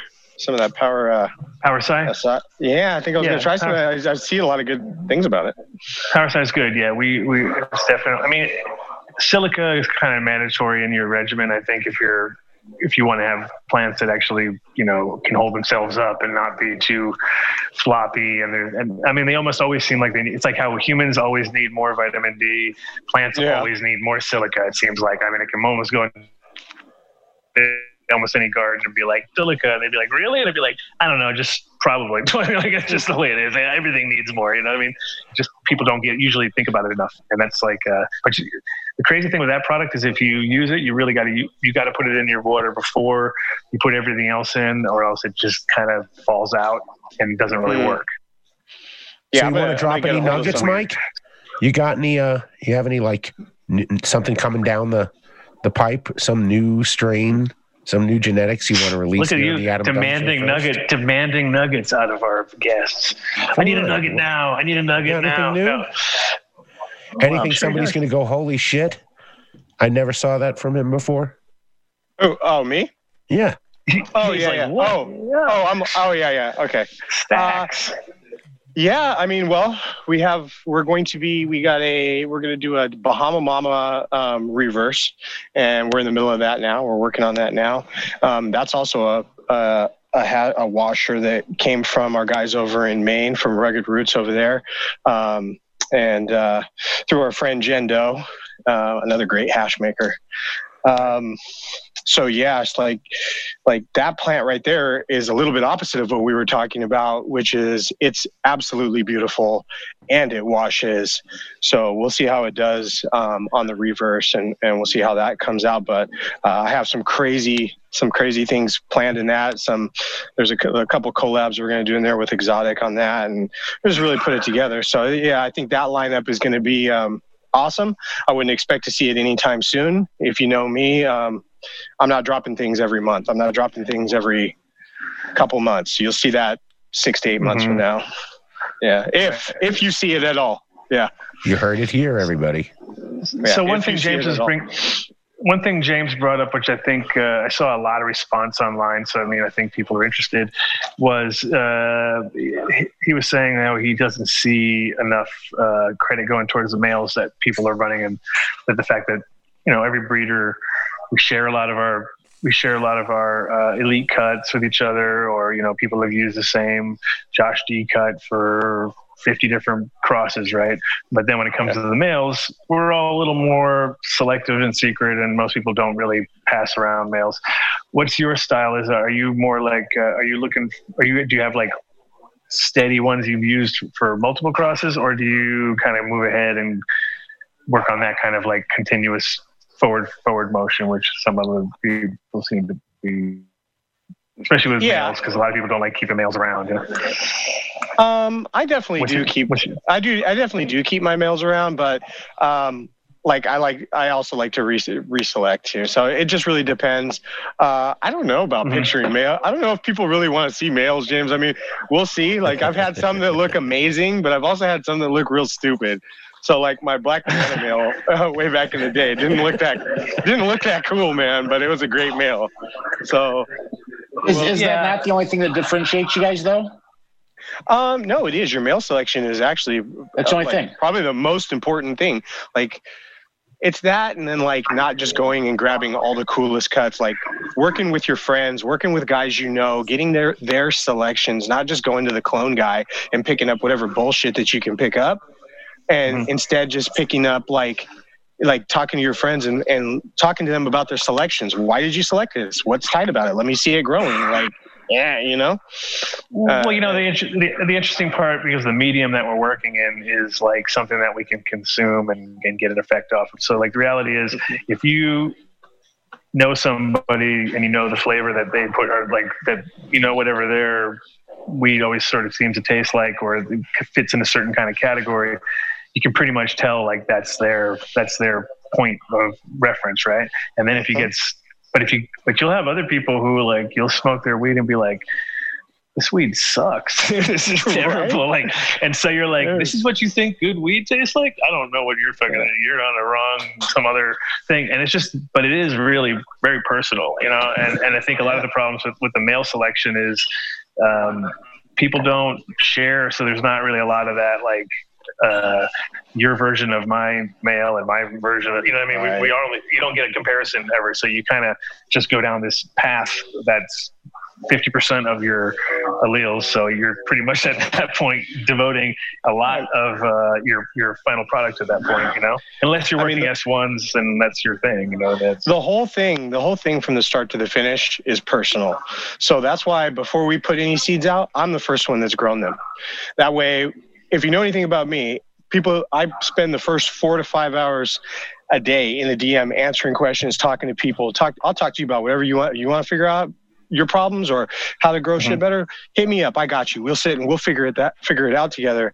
And that's why me growing it before you grow it, that's what's personal for me. So that when you're growing it, we can talk about it because we've both seen it now. Sure. So the whole thing is personal for me. From the minute I make the seeds till I harvest them first, and then they go into your hands. It's all personal for me. Yeah, well, it's easier to track things, and it's a lot. It's also like when you talk to people who are actually doing something, whether it be, you know, like someone tells you about growing, but they've never really grown, compared to a guy who's flooded his reservoir 10 times and fucking did all sorts of stupid shit. And you start talking and you can tell right away, like, and you can also see the progression too. Like, you might come back 6 months later and that guy is telling you information which is only known by being there. You know what I mean? Like, it's stupid little things, but those little things are like, okay, so you're really on point. You're checking your VPD, or you're actually like, they're on the point of understanding their room better than you know, when you first met them, and they're in there just flying blind and just hoping for the best. I'll say the evolution of new growers nowadays. Like I said, I talk to them every day. I spend hours talking to them every day. They are so much better than when I started back in the day. Like, these guys are picking it up quick. They're figuring things out. I don't know if it's because they got YouTube and internet and like resources, like being able to just talk to guys on Instagram or whatever. But I think that is. I think that's the main reason. I grew tomatoes for the first 3 years. Yeah, I got these guys that are just like getting a pack of my seeds, rocking it out in a tent, sending me the pictures. I'm like, damn, bro, like, how long have you been doing this? Oh man, I just started. I'm like, shit. But that's the reality. They're also starting with like, better genetic material. Like, they're starting with fucking heaters out of the gate. Right. So, like diverse genetic material. You know, yeah. Well, the thing is, it's also like, you know, a lot of us were growing with seeds that were coming from, you know, plants that were never grown indoors in the first place. And, you know, we're putting them into conditions where, you know, we learned the hard way, but now when you hand somebody something that pretty much are giving them about a 90% chance of doing something good, as long as they don't fuck it up, you know what I mean? That's right. Which I got to see the version of seeds here now back in 1985. It was my aunt and uncle living in Humboldt County taking me to like some backwoods, you know, air quote, general store, post office, where they knew on Tuesdays at 3:00 all the growers from around the area would come in, and they would bring cuts, and they would just trade cuts. Wouldn't you share the COVID with each other? Just share the bugs. Yeah, share the bugs, share the love, share the mold. It was the 80s, James. Come on now. It's what they had. Nobody was wrapping it up. Nobody was quarantining shit. Listen to James. Always the seed salesman. Damn, what a downer. Wah, wah, wah. Yeah, Mr. Debbie Downer. Debbie Downer. You guys all got PM. He heard cuts, and it was an instant turnoff for him. 1985, Mr. Bean. 1985. Exactly. Nobody was being safe back then. You know how many people died? Yes, they were. They carried six shooters. Can we safe?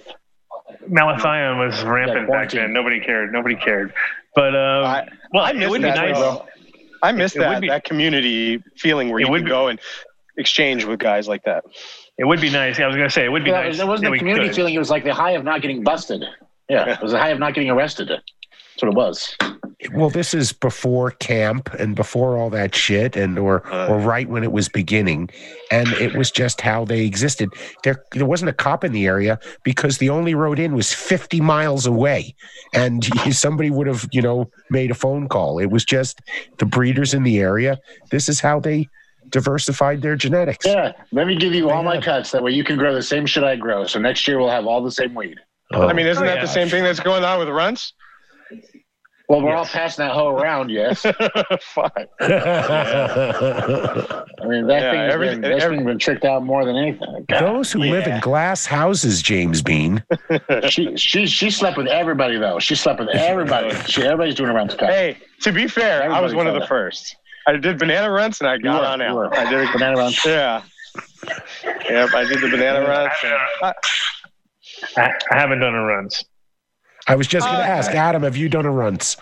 You beat me too. Dude, why not? No runs. I'll bring it over to you. You can bang her. Yeah. No, hey, Adam, you should definitely grow the runts cut. It's if you get the real cut, it's good. Mark says no. If you haven't grown it, it's good. It's like Skittles. Grows really good. That's right. Yeah, don't lie. Don't lie. Yeah, right. That's like that's true. You guys can't grow Skittles, right? Your whole room Skittles. You should do your Hold'em Skittles and put them in in 3-gallon pots and see what happens. You guys just can't do it right. Whatever. You guys just don't know. Right. Come on. You can't do it right. You're stressed out. That's the hard part about that's the hard part though with hot strains is that once they get, it's just like music where if it gets too popular, then you're just like you're kind of turned off on the popularity, and you want to find your own like little emo strain. I need an emo strain that's. Yeah, I want this kind of downer like James Bean to go away and come back with the guy who was doing lines earlier. Maybe he'll come back and make us laugh. Come on, James Bean. No doubt. Yeah, somebody stole my phone.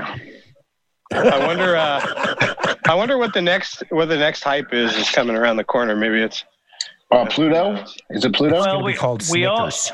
It's funny because we were all predicting Hayes because of Neville passing and all that, but then the reality is Hazes are so hard to grow properly.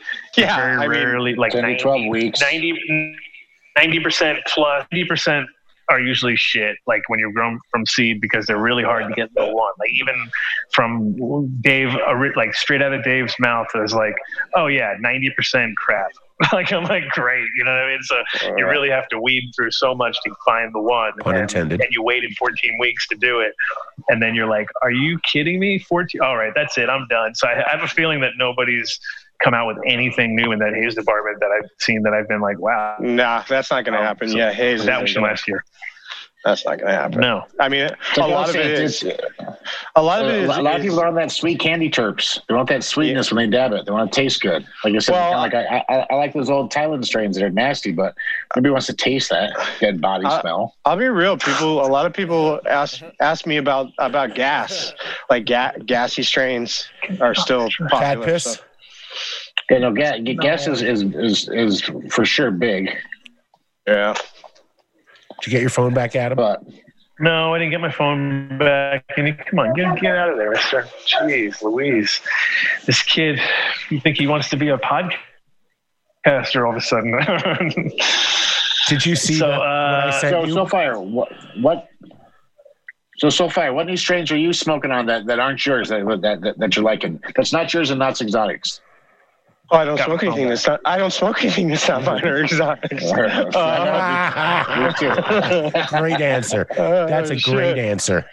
Yeah, no, I mean that's my homeboy. So I just if I'm actually lately I haven't really been smoking any flower. It's just been hash rosin, and then like I've been making it lately, and I made some fire right out of the gate. I'm so lucky to have these guys around me, like, you know, Mike, who's done it for years, and Yeti Stash over in Michigan, and Neffs, and all these guys that I've been able to just tap in with them and ask them so many questions about shit, and them just open up to me and just give me so much knowledge on how to do it. I really felt like I got a jump start on washing, and I would have never been able to do this like as well without them. So Mike, it's what you said right there. Don't say your name. So far. It's what you said earlier about why new growers have taken it to the next level. It's because you guys can collaborate right now, and there was no way of sharing things 11 years ago when some of the first conferences started in Denver, and people would show up. They'd say it was a cannabis convention. People didn't want to wear name tags and say who they were, so they were still in the closet, you know, thinking it was illegal. And it's that, you know, exponential growth.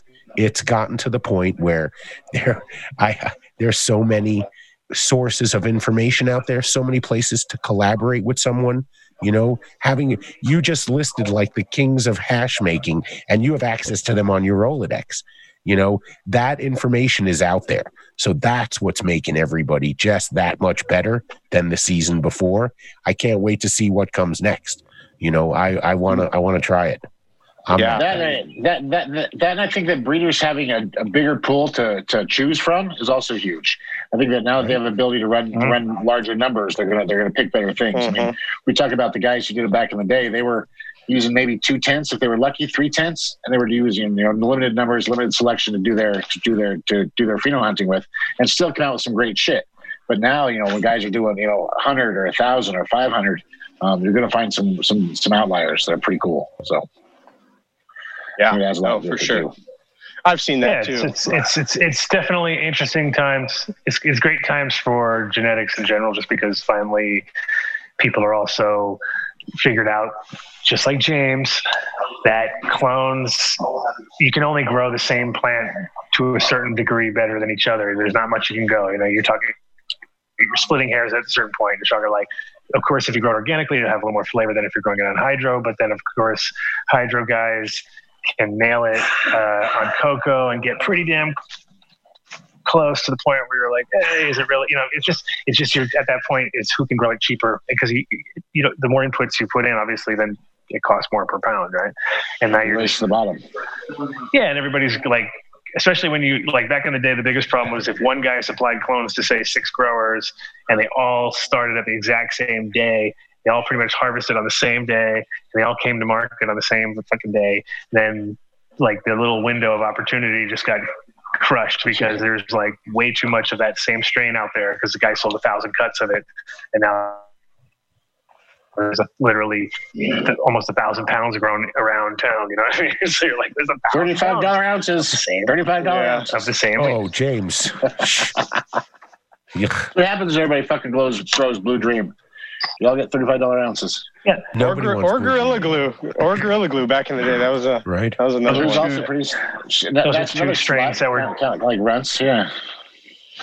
Oh yeah, that's gonna happen with runts. Everybody's gonna have it for sure. For runts. Sure. So, James, while we got the seeds, here now, background there, we didn't get a chance to really hype up your specials and stuff. So, might as well just run through them and somehow incorporate Solfire in the conversation. I want to hear the specials. I've been buying a lot of seeds lately myself. We need a double done deal. Come on, James. Double done. James, do it. Double done. Do it. No double duns. We can figure out something, but. One day. Let me go to this. How about you get 20% more seeds? Don't confuse him, James. Just let it roll. Shit. So we've got exotic packs for 124 that were 148. They got now 124. Reminds me, Exotic has a new drop coming on the 20th of his Rainbow line. That'll be pretty big. Get those, sign up for our email list while you can. That's the only way that's a good way to know when they're going to be able to buy them. I'm not saying you can buy them earlier, but maybe you can buy them earlier. So stay tuned to our email list. Classic James. Hey, you sign up for the email list. You know what I mean? You get a link. Obsolete genetics, 25% off those strains. Free shipping and handling over $300. International orders free over $500. So from over $300 gift cards, you get a free TH Seeds pack of French macaroon. The question whether the president is going to get 30,000 votes. Somebody's got their news on pretty loud. My bad. I had to rent an house for some cheesecake. Oh, that's food break. There is no bad when cheesecake is involved. Oh man, a cheesecake bite too. Fucking amazing. You know, go ahead, keep going, James. So Utopia Farms, 20% off the Holy Banana. Exotic Rents line, buy one pack and get the Rents S1, one max per gift. The Red Pop line comes with a free pack of Artificial Red, no limit. Crockett Family Farms, buy two packs, get a free six-pack of Fims. Second Gen, get a pack of Einstein's Pipe, get a free Crown Royal or Strawberry Recess. Got Coastal, buy two packs, Trichome Jungle, who was on the show last week. We got his FIMS in, just released Thursday. Envy Genetics, we're now restocking him. Buy a full line, get any pack, get a six-pack of Chelofona. Canado's got to buy one, get one. Sin City's got to buy one. Envy's got another buy one. So all kinds of stuff listed at the website. I just hooked up with, I'll be adding Heroes of the Farm to the website here shortly. I talked with Phil, really good guy. His strain 8541 fucking blew me away. I got it from a dispensary, and I had to find the guy and call him up. I was like, okay, let's talk about the strain. It was really fucking that good. And come to find out, he's an old TGA breeder. Was one of their guys, has stories from that, but just really good dude. So looking forward to that. And then I'll be adding Lemon Hoko in the next couple of weeks as well. Nice. Solfire, you probably know, Lemon. Yeah, he's a local guy. Master Splinter over there. Master Splinter, exactly. Really good dude. Right. Master Splinter, I love that name. So they call him Master Splinter. So he had a hand in teaching, so to say, Exotic, Kaya at Pacific Northwest Roots, and Thunder Fudge, Chocolate Thunder. And so they all kind of called, they were like the Ninja Turtles, they all kind of called him Master Splinter because he was like the teacher. But really good dude. He's also credited with the Barry White strain, which I'll be having about 10 packs in next week, as well as his 7th generation blueberry, which is pretty awesome. So look for those coming up, and that's what we got. Oh, Black Friday sale coming up, and then a Black Friday. Black Friday. Yeah, we're coming up in 2 weeks, 3 weeks. And how about you, Solfire? Do you have an Instagram page for anyone to get in touch with you there? Yep. Solfire Gardens 2019. That's me. You can just hit me there anytime or solfiregardens.com. Back when life was simple. Yeah. 2019, when no one knew nothing. I don't know why. I don't know why I chose that. I had gotten banned at 50K and 30K. So I just I didn't have any good names, and it was 2019. So I said, "Fuck it, 2019." Right. Well, it's still now it's actually maybe reminiscent. It's it's the pre 9/11 situation, right? Tell me about it. Is it pre-COVID or post-COVID? I'm waiting for the. Yeah, I'm waiting for COVID to go away. I'm missing the events, man. I'm missing being out there, a lot. Aren't we all? Oh, you and me both. Yeah. Even though it's funny because when we were going to those events, we were all just tired and oh my God, events. Fuck them down. Wouldn't it be nice if there was no events? And now there's no events, and we're man, wouldn't it be great if there was events? So. Yeah, I was gonna hop on the plane and standing in line and talking to the person next to you. Oh, dude, I miss it. I do. Remember those days when you could stand and talk to somebody? Whoa. No, on a plane. Those were the days. Well, cool. We gotta wind her up because we've hit the time mark. Mark gets more and more agitated as the minutes go by. So it's he looks angry right now. Angry. He's got the new haircut. It makes him look extra angry. No, man, I'm at home. I'm good. Yeah. Yep. He's taking 9 bong hits. I appreciate you guys. I'm assuming. Yeah, for sure. So. For sure. Nice having you. Awesome having you on. And once again, thanks for helping Duke out. That was awesome. Yeah, James, that's just some stellar humanity right there. And Soulfire, you guys put that together for Duke. It's Soulfire called me up and wanted to do it. He was like, "Hey, I want to do this," and I was like, "Okay." So you want me to do? He's like, "Just match it." I was like, "Hey, no problem." So it's pretty cool. It's a pretty good donation. He's definitely Duke says thanks. By the way, his wife I sent to them Thursday. So. Yep, it was my pleasure, man. Right. It was my pleasure. All right, fellas. Well, enjoy your evening. Of course, right now, you guys know you can go to my website and get all of Soulfire's latest drops just happened today.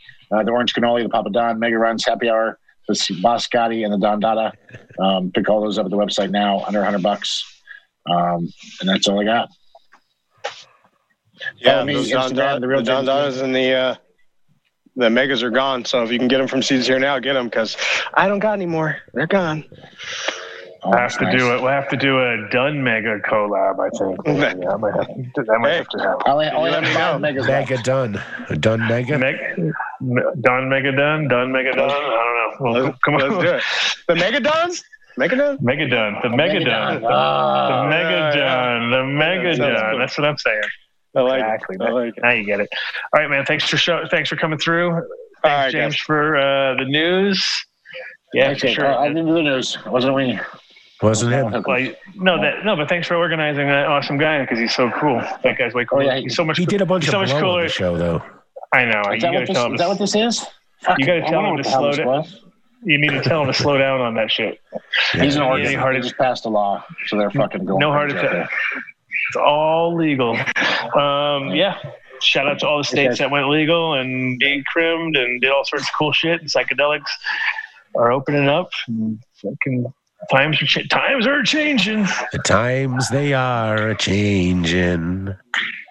Yeah. Shout out to MTI for making it all happen. You rock, brother. Nice haircut. Yeah. Shout out to the dogs. Shout out to Elka, Mike Denver. Chat gang, whole crew, you guys. And I think next week I will officially be home again, so I'll be back to Colorado. Okay, and, I'll believe it when I see it. Right. Shout out to my beautiful wife, Cece, little Nick, who stole your phone. Can't wait to steal more electronics from me, basically. Right. Thanks, Peter, for coming on the show. It's great chat. Thanks, Chaz, for checking in from Amsterdam. We'll see you guys next week. I don't know. You have any plans? Do you have any plans? Do you have any secrets, things coming up? Do you know anything? Nothing. No one knows anything. That's the secret of the whole thing. You know what tomorrow will be? What's that? 246 days. Okay? So that's that I'm just counting the days, man. Is that what you do? The only day of the week I know is Friday. That's it. That's it. It's only one day you need to know. That's Fridays here on the show. All right, peace out, everybody. We'll see you guys next week. Thanks again. Peace. Take us out, MTI. That's it. Every one of the top 40 records being played on every radio station in the United States is a communication to the children to take a trip, to cop out, to groove. The psychedelic check. This is a special question. We don't want you to smoke genetically modified ganja. We want you to smoke the real thing. We want you to smoke the natural herb. Some call it marijuana, some call it sensimedia, some call it lamb's bread, and some people call it ganja.